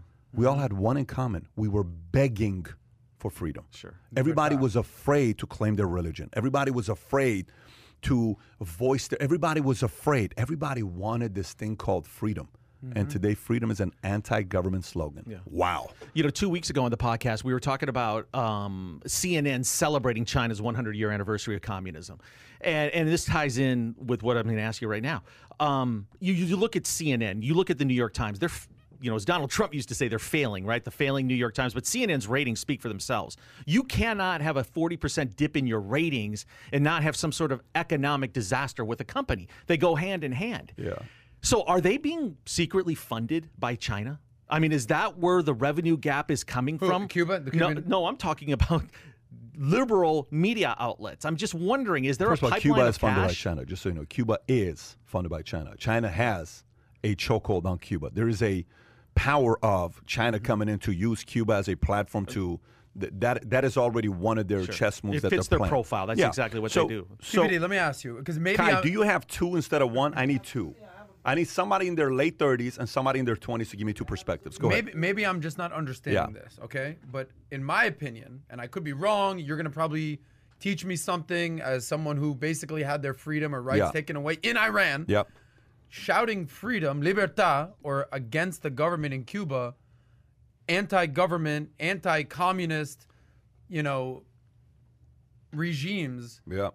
Why is that a bad thing? I, I'm, I'm not understanding the, the like No, whether whether no. this was the New York Times, New York No, Post, no, Washington no. What Post. I'm what I'm I'm not sa- understanding that. Why is it a bad thing? Yeah, like What- shouting freedom For- while you're under You're right. a communist I- regime I is not a bad thing. I don't think it is. What I'm saying is a bad thing. The fact that New York Times categorically puts the word freedom as an anti-government slogan. Anti-Cuban government, They, it said anti-government slogan. but they're talking about Cuba. it's not, it's not about. But, but what do you mean talking about Cuba? It says So the, the whole story is about Cuba. Let So me maybe ask, I'm not let, understanding Let, let me ask you. Bring Yeah. that tweet back up. Are you sincerely telling me you don't see messaging in the title? You don't see any. You don't read into I this don't, messaging. but that's why I asked the question for you to Okay. inform me. Well, then that- I'm thinking, shouting freedom and other government slogans. Hundreds of Cubans took to the streets. So I'm thinking this is a Cuban story. I'm Yeah, not reading into I, it I get that, that. this is American. You know what they could have done? They could have done. They could have done shouting many other things, but saying freedom and other anti-government slogans. Other anti-government slogans. What is wrong with shouting freedom? Nothing. is- Nothing. but New York Times is calling that an anti-government slogan. But it is an anti-government slogan in Cuba. You cannot. It's okay. So in New York They're Times, protesting let me the ask you a question. Let me ask you a question. Is is New York Times anti-government or pro-government? I, I guess they're pro-government. I You guess. guess they're pro-government. What do you mean you guess they're pro-government? I, I don't. I don't have like the strong opinion on New York Times. I think this is a story about Cuba. I'm not reading into it. Oh, buddy, But that's, why I asked the, problem. question. That's, Pat. but that's the problem. That's why I asked the That's question. the I'm not reading into it further. That's the problem with the fact that you don't realize the power of wordsmithing. Let me tell you, there was a movie called uh, Flash of Genius. You ever seen the movie Flash of Genius? It's the story about the intermittent, uh, uh, what do you call it, windshield wiper. The kid, the guy that invents the intermittent, intermittent windshield wiper. If you've never seen this, you got to watch this movie. Okay, he's invents it. He goes, presents it to Ford. Ford steals it from him. they say he didn't come up with it. We came up with it. He shows it to Chrysler, Ford, to everybody. They take it. He gets nothing for it. He goes against them for years, loses his marriage, loses his kids, loses everything. Eventually, years later, he gets paid $28 million. Wow. And everybody had to officially say that this man invented, invented the intermittent windshield wiper. He represents himself because he has no money. He's so broke. And he gets up there and he says, Ford says to create the intermittent, uh, uh, uh, what do you call it, the windshield, Windshield wiper, wiper, yeah. all you need is four pieces. You need this, you need this, you need that, you need this. Meaning Ford's trying to say it's not a big deal. He didn't invent anything unique. He says, You're right, but I got a question for you. Um, I'm going to use a few words. Tell me if you've ever used these words in your vocabulary. You ever used the word success? Yes. You ever used the word high? Yes. You ever use the word happy? You ever use the word the? You ever use the word there? Like, yeah, where are you going with this? He says, How come you never wrote a best selling book just like he puts the book up, mm-hmm. which is the all time best selling book of all time? It sold, you know, hundreds of millions of copies. How come you've never written a best selling book? All the words in this book are words you know. Mm-hmm. But the problem with you is you don't know how to put the words in the right order to become a bestseller. The author here did. What I did is I know how to put those four items together that anybody could have done, and I invented it. I own the rights to it. They need to pay up, and they need to tell because you've cost me my marriage, my family, my kids. They need to say publicly. There is power in wordsmithing. Mm-hmm. New York Times has a lot of influence, and they know how to put words together to manipulate the agenda they're trying to impose to the average American voter that doesn't read into it and they say freedom, anti government slogan. And they say, yeah, you know what? Freedom. Yeah, people who say freedom, people who say freedom, people who say freedom, they're probably Republicans. No, freedom is why America was is, is the greatest nation on the planet today. It could still change. Mm-hmm. Freedom is the reason why America is so special. Freedom of speech, freedom of enterprise, freedom of assembly, freedom of religion. I can go on with all these different freedoms that they provide you, but now it's an anti-government slogan. Let me just say this as a writer, uh, that is 100% part of the New York Times messaging. That is Hmm. what they do. It's subtle, but it's consistent and it's constant. They use the word freedom as an anti government slo- slogan. If they were doing what you think they were doing, because it's a story of Cuba, they should have said shouting freedom and other phrases in Cuba that might be interpreted as anti-government, comma, go on with it. But they didn't do that. So that's the That was, like, a- that was like a 50 words rather than, than four words. yeah, but there's no limit on tweet Twitter now. um, but anyway, that's exactly what they did. They they made that. They do it all the time. Yeah. Let me call this guy here. David, I'm calling you here from Cuba. Let's see what David has to say on what it is to have lived in Cuba for 15 years. David, if you're listening, I'm calling you. And the next person I'm calling right after this is Rolando Gonzalez. David, can you hear us? I called him. Do you want me to put him on speaker or what do you want me to do? He's on. David, can you hear me? Yes, I can hear you. Okay, David. So tell us, tell us your background, what you do, what your experience has been with Cuba, how many years you lived there. Gi- give us a little bit about your background. 30 seconds. Hey, Patrick, first of all, thank you. Thank you for having me. Uh, I came to this country when I was 18 years old. That was uh, six years ago. I came by myself, no family, only couple friends in here. Um, I've been listening to you for a long time. I started my business uh, listening Love to it. you. So I love this country, and one of the reasons I love this country is uh, because you have at least two sides, and that's what people don't understand about Cuba. Uh, on the news right now, they're saying that we are protesting against uh, COVID and against food, nothing like that. In response to Alan, what what are they saying about that? Is because the news over here they don't want to discuss against the socialists, and the only reason that we are protesting in Cuba is because the communist regime, nothing else. We have been for 62 years. We have no food. We have no liberty. Nothing. So right now we're tired of, of all that. And uh, I'm so I'm sorry for my English. I, I learned Totally fine. You're good, bro. You're doing a great job. David, tell me, are you in communication with your family in Cuba right now? Yeah. So, so what they did yesterday, after the first day Yeah. of everything going to the street, they shut down the internet. So right now they got our entire country on shutdown. So the only way that we can uh, spoke with them is paying uh, paying money over here and making them pay pay money over there, but they cannot share anything that is happening right now. So the, the, I, I spoke with my mom 20 uh 20 minutes ago. Much better. They got like on the they got on like on the on the smaller towns. They got on the on the center of the town. Yeah. They got the president on the speaker shouting like like everything is okay. This is a fault of the United States because embargo. There is no embargo because they still have yes. They are millionaires and the, the people from Cuba are hungry and uh, they are ripping the people from the United States here because we have to send anything to to to help our moms and uh, our family in Cuba. Like for example, Patrick, my brother is a doctor. He he, he used to make forty dollars in Cuba a month. That is How the highest salary. How in much Cuba. money? For forty dollars a month. Wait, let me get this straight. Your brother's a doctor. He made $40 a month is the highest salary in Cuba as a doctor. As a doctor, and just to put that in perspective, right now a Tylenol, like ten pills of Tylenol for headaches, is a hundred dollars in Cuba. Wow. It's a hundred dollars. So think, Alan, think about that when uh, when you guys spoke about socialism and communism and uh, the left wing. And I'm saying this, I really like you, and it's really good to have Democrat friends because I have Democrat friends, and all that's good. That you guys are good because we we need two sides. You know, sometimes we are too over ourselves, and you it's good to have two sides. But the that the side that is running this country, the Democrats, the main guys, they're all corrupt because they they don't even want to talk about Cuba right now because a lot of Cuban voted, voted for Biden because the same reason that you say because you don't like Trump. And we don't like Trump either, but we know that this was going to happen. If we have Trump right now in business, even though that we don't like it, he was going to put a, a, a better position against Cuba. And the reason that Biden is not taking that position is because they are trying to protect their agenda, like the socialist agenda that they get.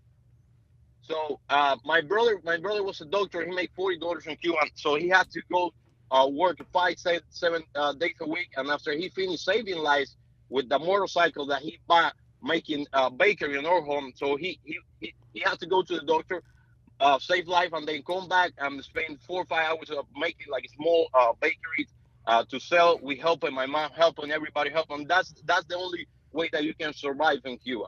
Let me let me ask you a question, uh, David. When when Trump announced the sanctions nine months ago that he put on Cuba, where no American person can stay on a uh, a property in Cuba, I believe that's a Cuban-owned property. When he put Uh-huh. those sanctions to hurt the economy of Cuba, to hopefully have a revolution where the people would go up against the government, how did the people in Cuba feel about Trump's sanctions he posed against Cuba?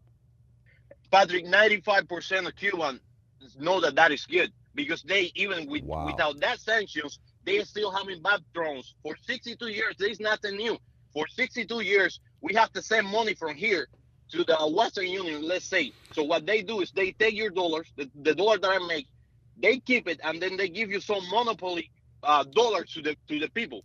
So right now, instead of making, uh, if I send hundred dollars from Cuba right now, they only give it like 80 and on paper that doesn't work for nothing. So everybody in Cuba don't let like the news from here letting you otherwise. Everybody in Cuba knows that we have to be harder with the with the dictatorship because even though the, these sanctions don't affect nothing in the country, they only affect the people on uh, on power. Mm. They got they got uh, they got uh, they got Jackson Ibiza right now. Uh, Castro's sons, Castro's daughter, everybody is fleeing out. Raul Castro, they t- he took a, a plane yesterday to Venezuela. So I, I've been talking, I've been texting to your program like for four months, uh, four uh, four weeks ago, Patrick, because I know that you do a lot of interviews for everybody. I've been following for a lot of years, and I hope in the future you can do something about this. The main reason that we got this socialist influence on the United States right now is Cuba. Cuba is behind Venezuela. Military in Cuba is running Venezuela. Well, first of all, David, thank you so much for uh, uh, being uh, uh, giving us your perspective uh, of where you're at, uh, uh, and appreciate you listening to this. Complete different perspective on what you said on what's going on with Cuba. Uh, once again, thank you for your time, David. Appreciate you. And Patrick, hello, yeah. I'm listening. Go ahead. Uh, yeah, just want to uh, uh, shout out to my people in San Nicolas Body. They they came out to the street yesterday, but they're smaller towns.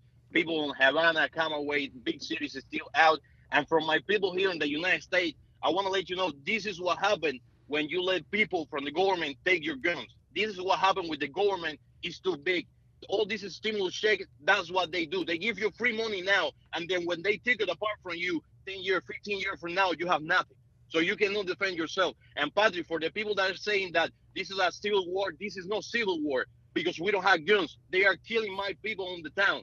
My people have nothing. Not not even uh, not even alcohol bottles with fire. They got nothing. And they they kill a kid yesterday, 13 years old. The police kill a kid, and uh, they shoot somebody on the face right next to my town.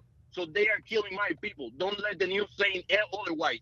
This is like Hong Kong, like everybody say. They are trying to say something different. No, my people is out the street. We don't have guns. We are trying to take the guns from the police, but we can't. We don't have guns. They got tanks. They got everybody. Everybody in the United States right now is asking for intervention military in Cuba. We don't care what happens next. We just don't want the dictatorship there. For for all that I care, go and take over Cuba and, and make Cuba the next Puerto Rico. Even if he want to stay, even if Elon Musk want to send Tesla factory and make everybody on Cuba work work for the minimum salary, they can do that. We Cubans are part of that. We don't we don't care about the the the, the, the communists, the socialists. That's why everybody in Cuba is voting for Trump. Because something something different was here. Every every every people here ask, oh, well, Cuban people vote for Trump because this situation. Every immigrant that is right here in this country right now, we have been running from a left government.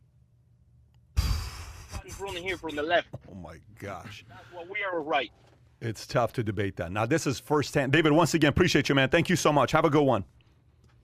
Appreciate it. Anytime. What a perspective. Wow. What a perspective. Don't you think we really have to follow what our reaction as a country is in Cuba? Other than saying we're monitoring it, I mean, don't we have to step in and help these people at some point? Not militarily though. the perspective that the media gives you, they tell you the reason why this is happening is because of coronavirus. Jen, what's up? Psaki, what's her name? Jen Psaki. She said it's because uh, we need to send them more vaccine shots. That's why they're protesting. They're not protesting vaccine, buddy. This is not a vaccine protest. This is not a COVID protest. This is they're sick and tired of a doctor making 40 bucks a month Yeah. And can't Tylenol costs $100 for 10 pills. You kidding me? And you heard what he said about the gun thing where police killed a 13 year old yesterday in the city, in the town right next to the town he was uh, uh, living in. Complete different perspective. I'm going to call the next person here. Rolando Gonzalez is a mechanic- mechanical engineer from Cuba, moved at 26 years old, and has lived here for, lived in Florida for the last 14 years. So 40 years old, 26 years in Cuba. Let's see what perspective How- he's got for us. Two things. How Go about the for fact it. that it's shut off the internet? I mean, how horrific is that for everybody? They can't even communicate, and they took No their guns. So laptop. forget about having a coup. How do you They communicate? haven't had guns. Rolando, how are you? Hi, David. How you doing? I'm doing fine. I'm I appreciate it you take this time. Anytime. So give us perspective. What do you think about what's going on? And if you're communicating with your family in Cuba, what did they tell you that telling you that's happening over there that the media is not telling us? First than anything, I want to say thank you to you guys, Tom, Adams, Patrick, Kai, everyone's there for you know help me to tell the world what is happening in Cuba. Shout out to David. He he explained a lot. I think right now we are on big problems. I I be in communication with my family yesterday night. They was able to use VPN Mm-hmm. to get access to WhatsApp. And they don't know. I'm from a small town. They don't know anything about what's happening around there. I begin to send them pictures to them, and I helping them to put the other cell phones that they got through VPN also, Yeah. so they can be able to see. The, the, the big problem is we don't have internet. They don't have communication in between. They chop down the light. They- They're playing something now they call Plan Cacique, which is like take it out the communication, take the towns. They mobilize regular people to fight on different towns. Let's say if you are from Miami, they take you from Miami to fight to Fort Lauderdale people, and then they bring people from Fort Lauderdale to fight Miami. Why are they doing that? What's the reason for doing that? Well, they say they say in Cuba you have to go to military service. It's obligatory, right? Yeah, So they prepare you for that, right? So what they doing is they say, oh, these people are from, you know, is a people that got influence from United States. So let's gonna put it, you know, let's gonna bring us to what we need our social shit, you know. Yeah. And there is communication between both way. The problem is you are from a small town. You don't know anything what is happening in, in the town next to you Yep. and they take you there. When they put you there, you don't know what you're fighting for. You know, you were training to fight, you know, an enemy from outside of the country, not to your own people. Mm. That's what they're doing. Um, I sent Kai, I sent Kai on the text uh, a picture how they are like two two policemen with a young kid that's 13 year old that they kill. They got. I sent you another video there also. Um, you can put it after um, second 40. You can see how like six, eight people beating to each other. It's crazy. What the police is doing is totally wrong. Let me ask you a question. Totally who's who's creating this division? Is there division being created? It's the government. is the government. So how are Because they how te- are they pinning people against each other? What's their method of pinning people against each other?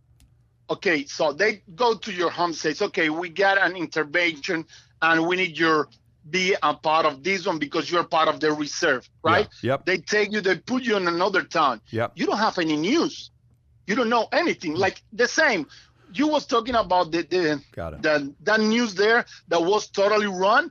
It's the same with CNN. Yesterday night, I was, was say, what is this? They're they're getting the information so wrong. They don't get the right information. Everything that David said before was right. He was totally right. They're manipulating the informations, going in and out. And here, the left is doing the same. Let me let me ask you this other question. When you are somebody that lived in Cuba for 26 years, you've been here for four, four, uh, 14 years. You're 40 years old. I'm assuming you got you got a family, right? You're a family man yourself. Yes, sir. Okay. Yes, sir. How do you see what's happening in America? Do you see any similar trends with what's happening here, with what happened in Cuba? Do you see any similar trends? Oh, definitely, definitely. I would say something pretty. Shout out to Ben Shapiro yesterday. He said something pretty good. Let's take the people who doesn't love America, send them to Cuba, and let's bring the people who love, lo- who love freedom, bring them here. Yeah, to do that, that's going to be uh, absolutely impossible because AOC will have a very hard time selling her $20 sweaters for $60 in Cuba because even a doctor couldn't afford to buy her sweater in Cuba. Yeah. Uh, anyways, That's thank you, so, totally right. Rolando. one, Thank, one question for him. yeah, go for it. Sure. What's your name again, buddy? Rolando. Rolando. Un pregunta. Yes, sir. Other than the COVID, right? Obviously, that's changed the world. What's different now between five years ago, 10 years ago, 20 years ago? Socialism, Okay. communism, Castro, they've been there. What's different now other than COVID? Okay, first, you back like, like let's say a year ago, you got two two currencies there. You can buy at least with that two currencies. Now you get paid on Cuban money, but you cannot buy on Cuban money. You have to buy with dollars. Then they say, no, we don't want dollars. We want euros now. So basically, they're paying you in Cuban money, but you cannot go and, and buy, let's say, a beer or, just like cigarettes. So you're You saying the one you're saying the one thing that has changed is the currency that's accepted. Well, again, this is just because they want the people from the outside pay their their things. You know, let's say if I send now money to my family, Yeah. they cannot. They, let's say I put it here a- a hundred dollars, a hundred and thirty dollars. Yeah. My family get a hundred dollars, but they don't get a hundred dollars. They get it in Cuban money, Same right? thing David said, by the way. They, they can they cannot go to the they cannot go to the store crazy. and buy food. They're taxing them. So, Where so let me ask no you a food question. So, if you wire money from here, if you send money from here, Western Union to your family in No- Cuba, they no, don't get no, all no, the money. No, no, black market, black market. you don't do Western Union, is what he's saying. It's You don't Yeah. do West, you don't do uh, uh, Western No, Union over. no, they, they they they go out of the country. They go out of the country. So it's basically if you go through the government, you put like 130 here, you probably get like 80 there, but always they don't have money. Rolando, who, who is, Rolando, who is covering the story on media? Like, if you were to say a, a certain podcast, a certain news station, a certain newspaper that's covering the accurate stories of what's going on in Cuba, who would you say it is? okay, okay. Um, it's a it's a radio guy from Miami uh, that make an interview to Yotuel, which is a, a musician from from Cuba who live in Miami. They're covering the, the history pretty good there. What's, te what's his name? would ¿Cómo te say- llamas? What's his name? Uh, Joe Twell Yotuel? is is from the group Orishas. Yeah, Joe Can you write that down? Let's write that down. It's See what Y it is. Y O U T E L. Y O U T E L. If he's oh, like Miami, you we'll, tell. we'll try to get a Like hold of you him. tell. Yeah. Uh, Okay. Sorry, well, Y O T U E L. Y O T U E L. Yotuel. Yeah. You're 12. These Okay. people, these people are these people are covering the history pretty good. Um, I will I would suggest to go to Facebook and look for people who are posting videos. You know, and all the news here and saying, "Oh, this protest was just on Sunday." It wasn't just on Sunday. It was Sunday, Monday, and still doing today again. What's the, Well, what's but the we are one guy getting the that, um, videos pretty late. Ricky always because talks trash about Jorge Ramos. Is Yeah, that his name? wha- What are your thoughts on Jorge Ramos? I, I don't like it. I don't see any. I, honestly, I don't see any Latin um, media at all. You don't see any what? You Oh. don't see any what? Oh, you mean for Univision? Yeah. Like, like Latinos, Latinos, Latinos media. No, Yeah. no Univision, no Telemundo. Let me ask you a question. is Why are so many Latinos in America not supportive of what you stand for? Why are so many Latinos in media who escaped socialism, who escaped the the experiences they had, why are they not supporting? You know, and, and I'm not talking about everybody. There's a lot of people that are. There's a lot of people in media that'll say it's not fair what's going on. And by the way, that, that could be on the left and the right. You heard what Rubio said yesterday. You heard what the mayor of Ma- uh, Miami, Suarez, said yesterday.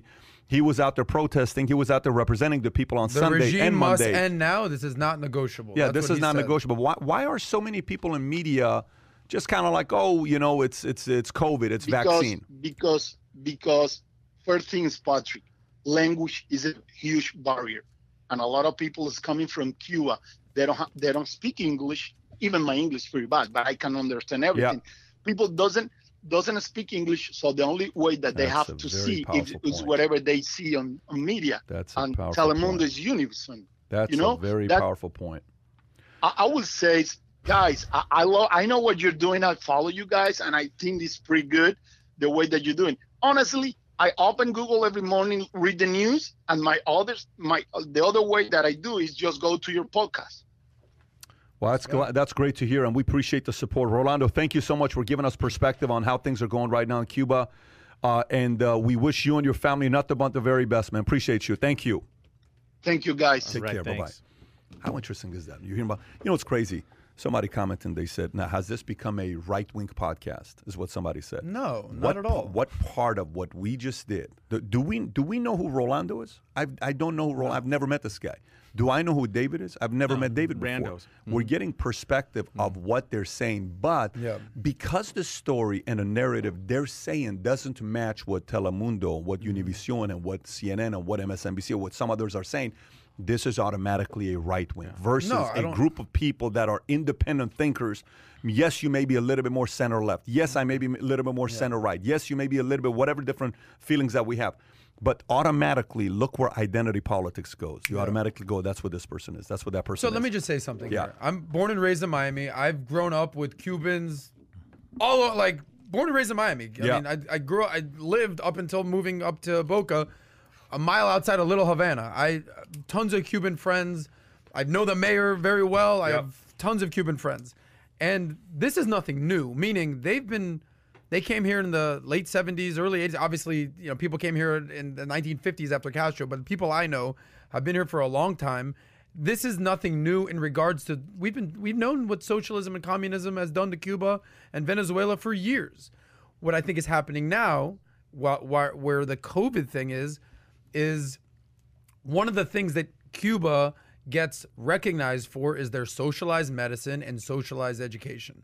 And that is clearly falling apart right now. COVID has exacerbated the problems that exist in communism. Now there's food shortages.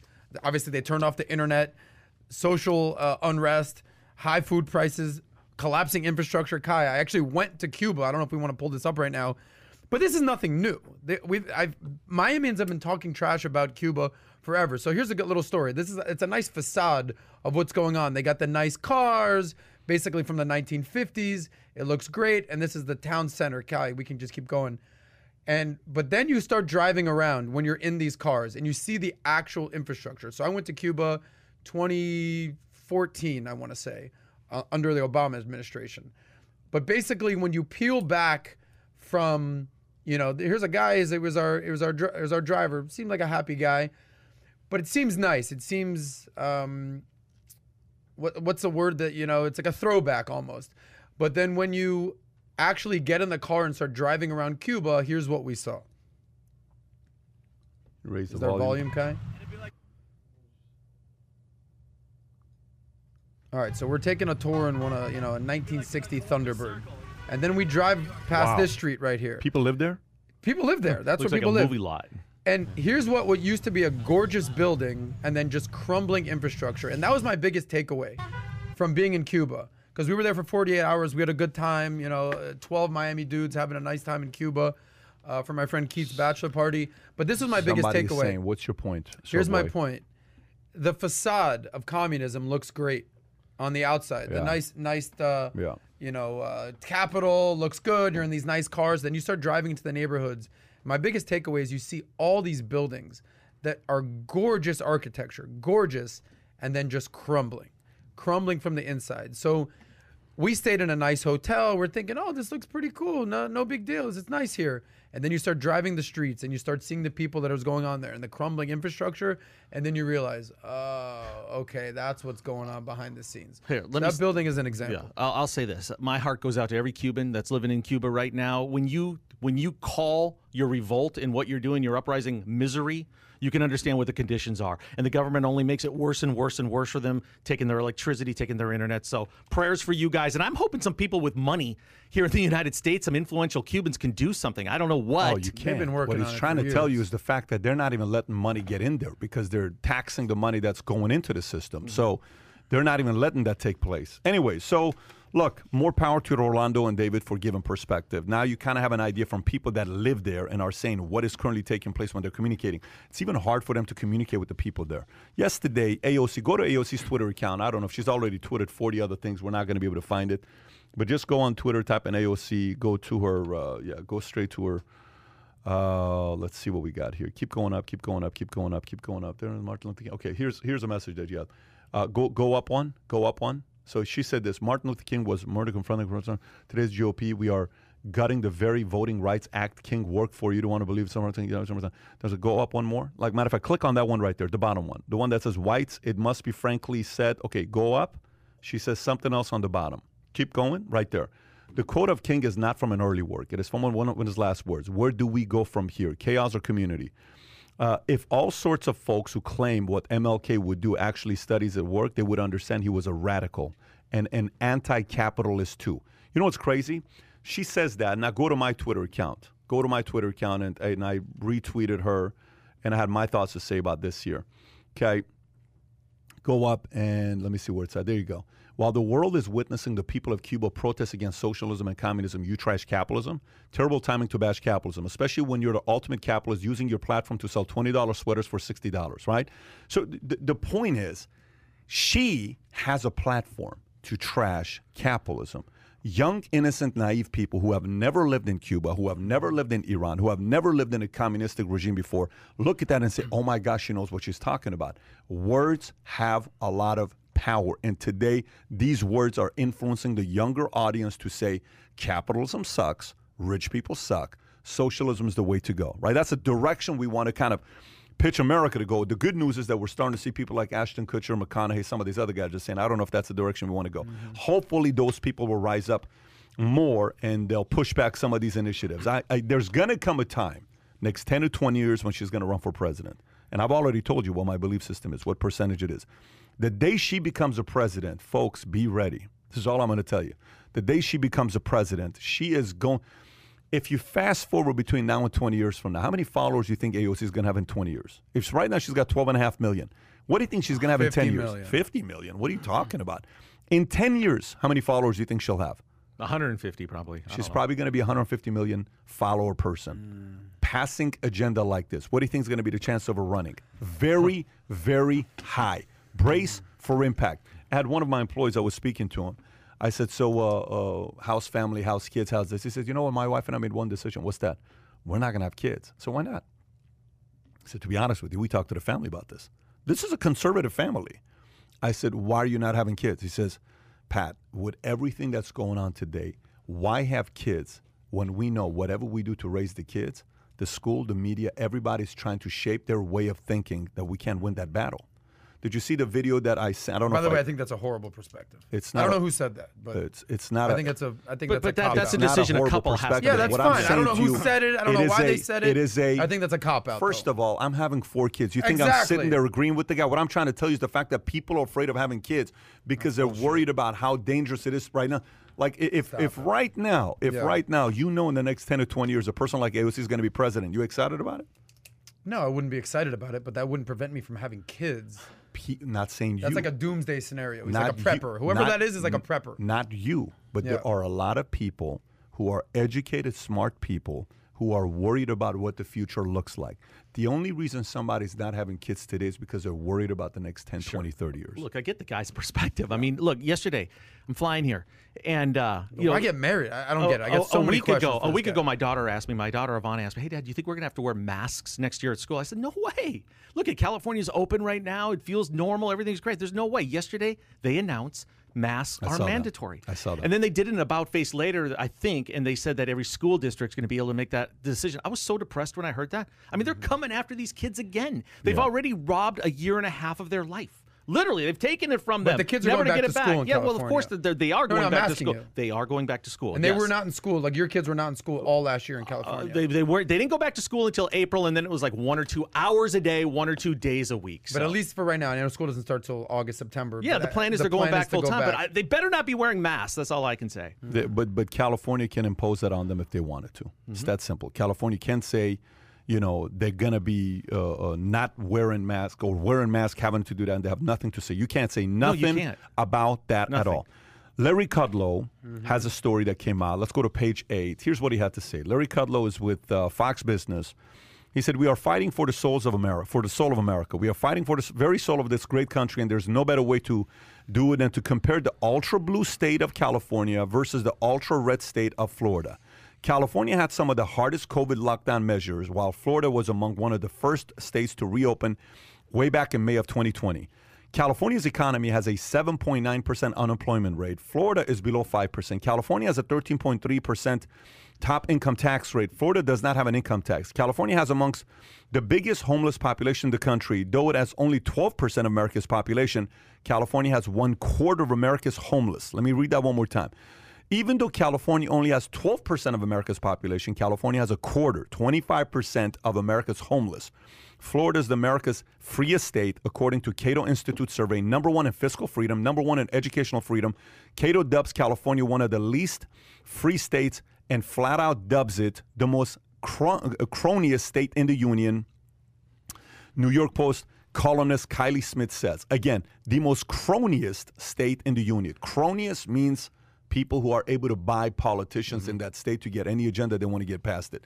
Adam, you're a big Re- Larry Kudlow guy. What do you think about what he has to say about this? Yeah, I I actually, you know, he's on Fox Business. He was um, at one point for a brief stint for like less than a year. Trump's economic advisor is on his council. Look, uh, there you you talked about being a wordsmith earlier about Yeah. the New York Times. Uh, Larry Kudlow did some wordsmithing here, especially Stats or wordsmith? Es- n- You call Relax, stats relax. wordsmithing? Let me. Can I? You can, call stats wordsmithing, Can I say my point? but but you call Would you call- stats would you- wordsmithing? I'm asking you a question. I, did I get? Can I say my point?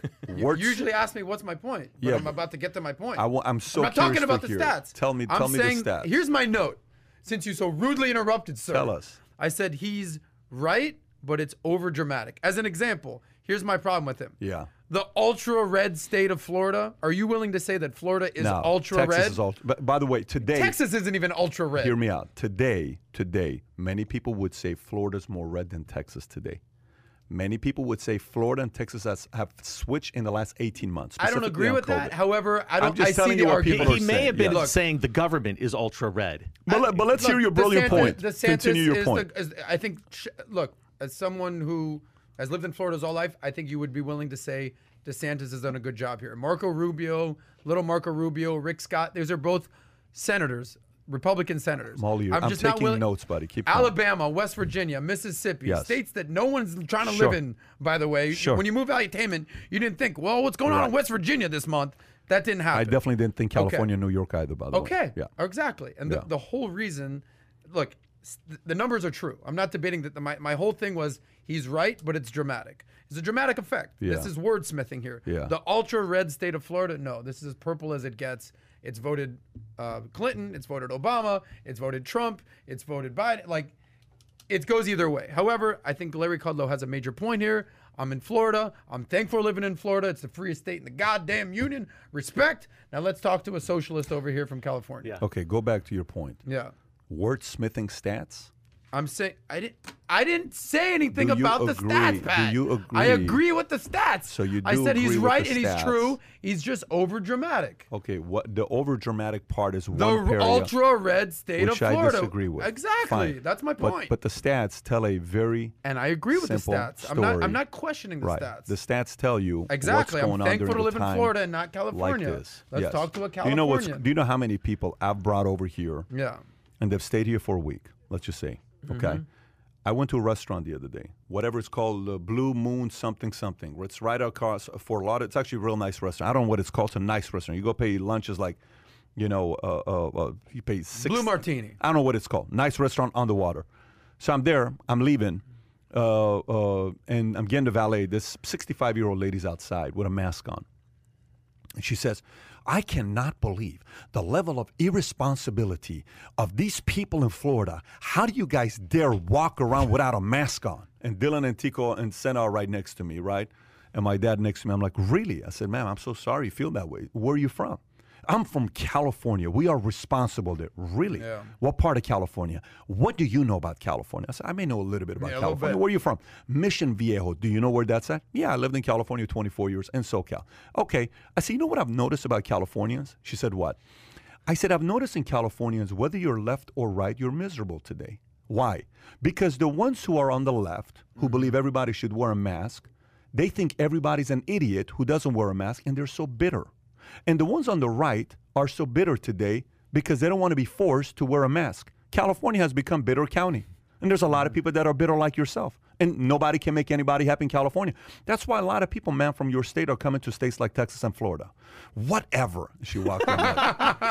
What are the odds that she ran Yeah. into you in the valet Yeah, I line? mean, come on. You can. So, anyways, what are your thoughts? My thoughts are, hey, you know, I'm going to take the positive spin here. 12% of the population lives in California. We have 25% of the homeless population. We're overachievers. I mean, we're amazing. Respect. You know, here's the thing. At, at what point do people with common sense and intelligence understand that um, it doesn't have to continue to be this way? There are alternatives, and it starts with government. And, and you know what? We have the big election coming up here. I don't know if we have a shot or not, but it's easy to take shots at California right now because we deserve it, and you don't see a lot of hope.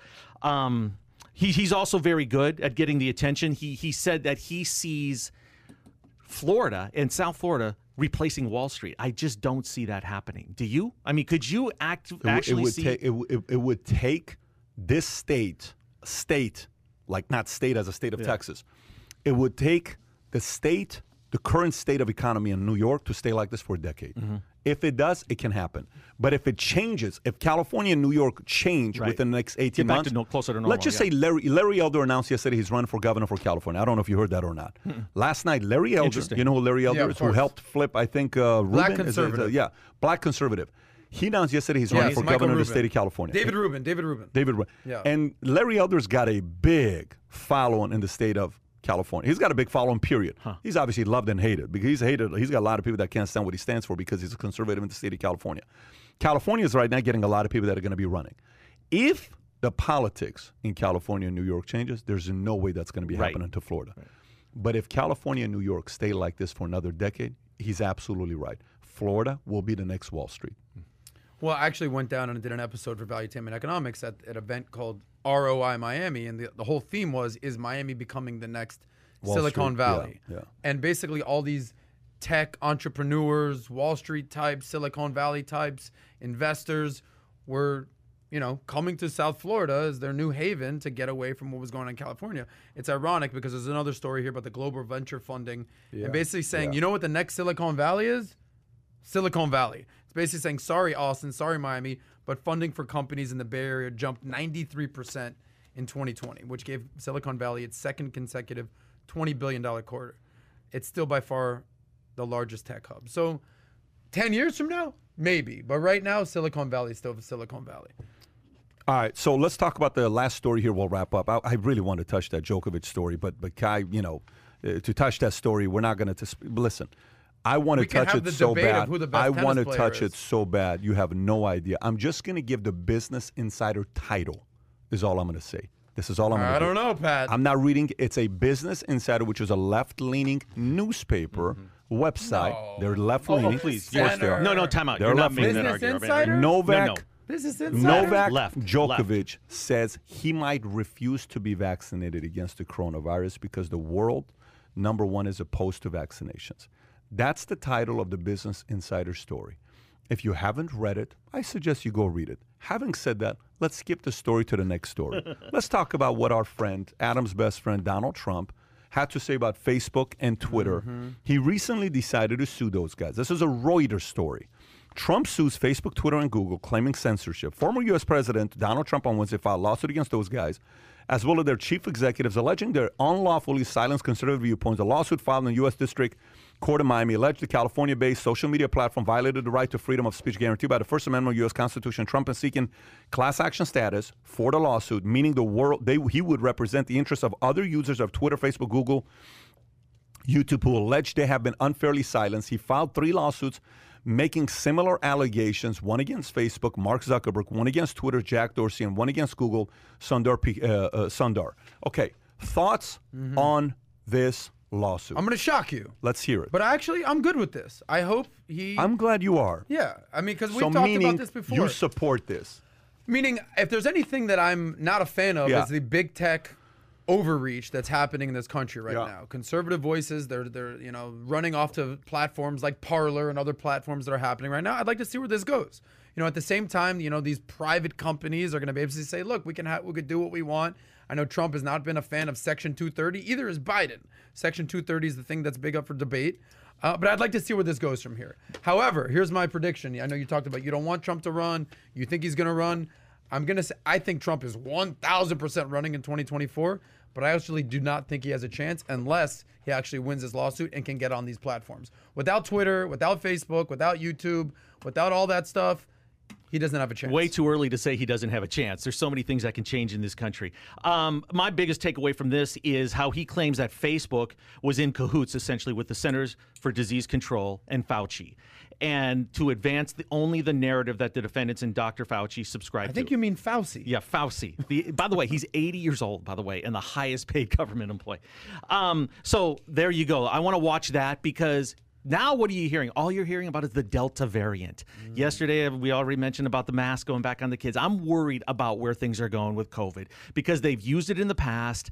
They're going to weaponize it again, and I'm scared. What do you think, Pat? Uh, I think you know the Trump has sued 1,900 people prior to him running for president. He's mm-hmm. used to being litigious and suing people. What that means out of his 1,900 lawsuits, like is he going to win or make any kind of a headway? I don't know. I don't know if anything's going to take place over there. There's too many people that would love for him to not have uh, the freedom to voice his opinion on Facebook, Twitter, and YouTube, and those people are on the left. Now, somehow, some way, I will give you timing. And I'll give you a prediction here. You ready? I'm to give you the craziest prediction here. And I think I'm to be right. When did Pfizer announce that their vaccine is ready? It was like right after the election. Two days after the Yeah, election. yeah. You know when Trump's going to be free to have Facebook, Twitter, and YouTube back? A day after election. Midterms? Y- Not midterms. Next 2024. He will be back on Facebook, Twitter, and Mm. YouTube in December of 2024. That is my prediction, and I'm sticking to it. Okay. And the people of power, no timing. They've done a great job with it strategically, manipulative, dark, dirty, but they're going to play that card and they're going to say, yes, let's drag out this lawsuit. Mr. Trump, you won, but December 2024. And by that time, you're 78, which means uh-huh. for you to run at 82 will uh-huh. not happen. That means we will never get a second term with the president You don't Trump. think that they're cunning and conniving to Not do at all. I something think like they're your that, friends. would They're- you? they're- they're- of course. Yeah, so that's my prediction. Anyways, folks, we are back again this Thursday uh, podcast. If you enjoyed the podcast, give us a sub. We are again 33,000 subs. So if you enjoyed today, put a thumbs mm-hmm. up. And thanks to Ronaldo and David for their perspective Yes. on Cuba. Hopefully, a lot of progress will be happening there. Stay tuned to Thursday because you said you have a big announcement Friday, coming Friday, I'll be- Friday. the- the- this okay. announcement's going to be made, and it'll be it'll be a topic of discussion. We'll be talking about this okay. a lot. We're all excited to hear what I this announcement cannot. is. It's going to cost me a lot of money, but I'm willing to put my money where my mouth is because I put my uh, because I think this is something that's necessary for America today. Great show today, guys. Yes, fantastic. Really enjoyed Nice it. job. Thanks, All right. everybody. Take Thanks, care. Bye bye.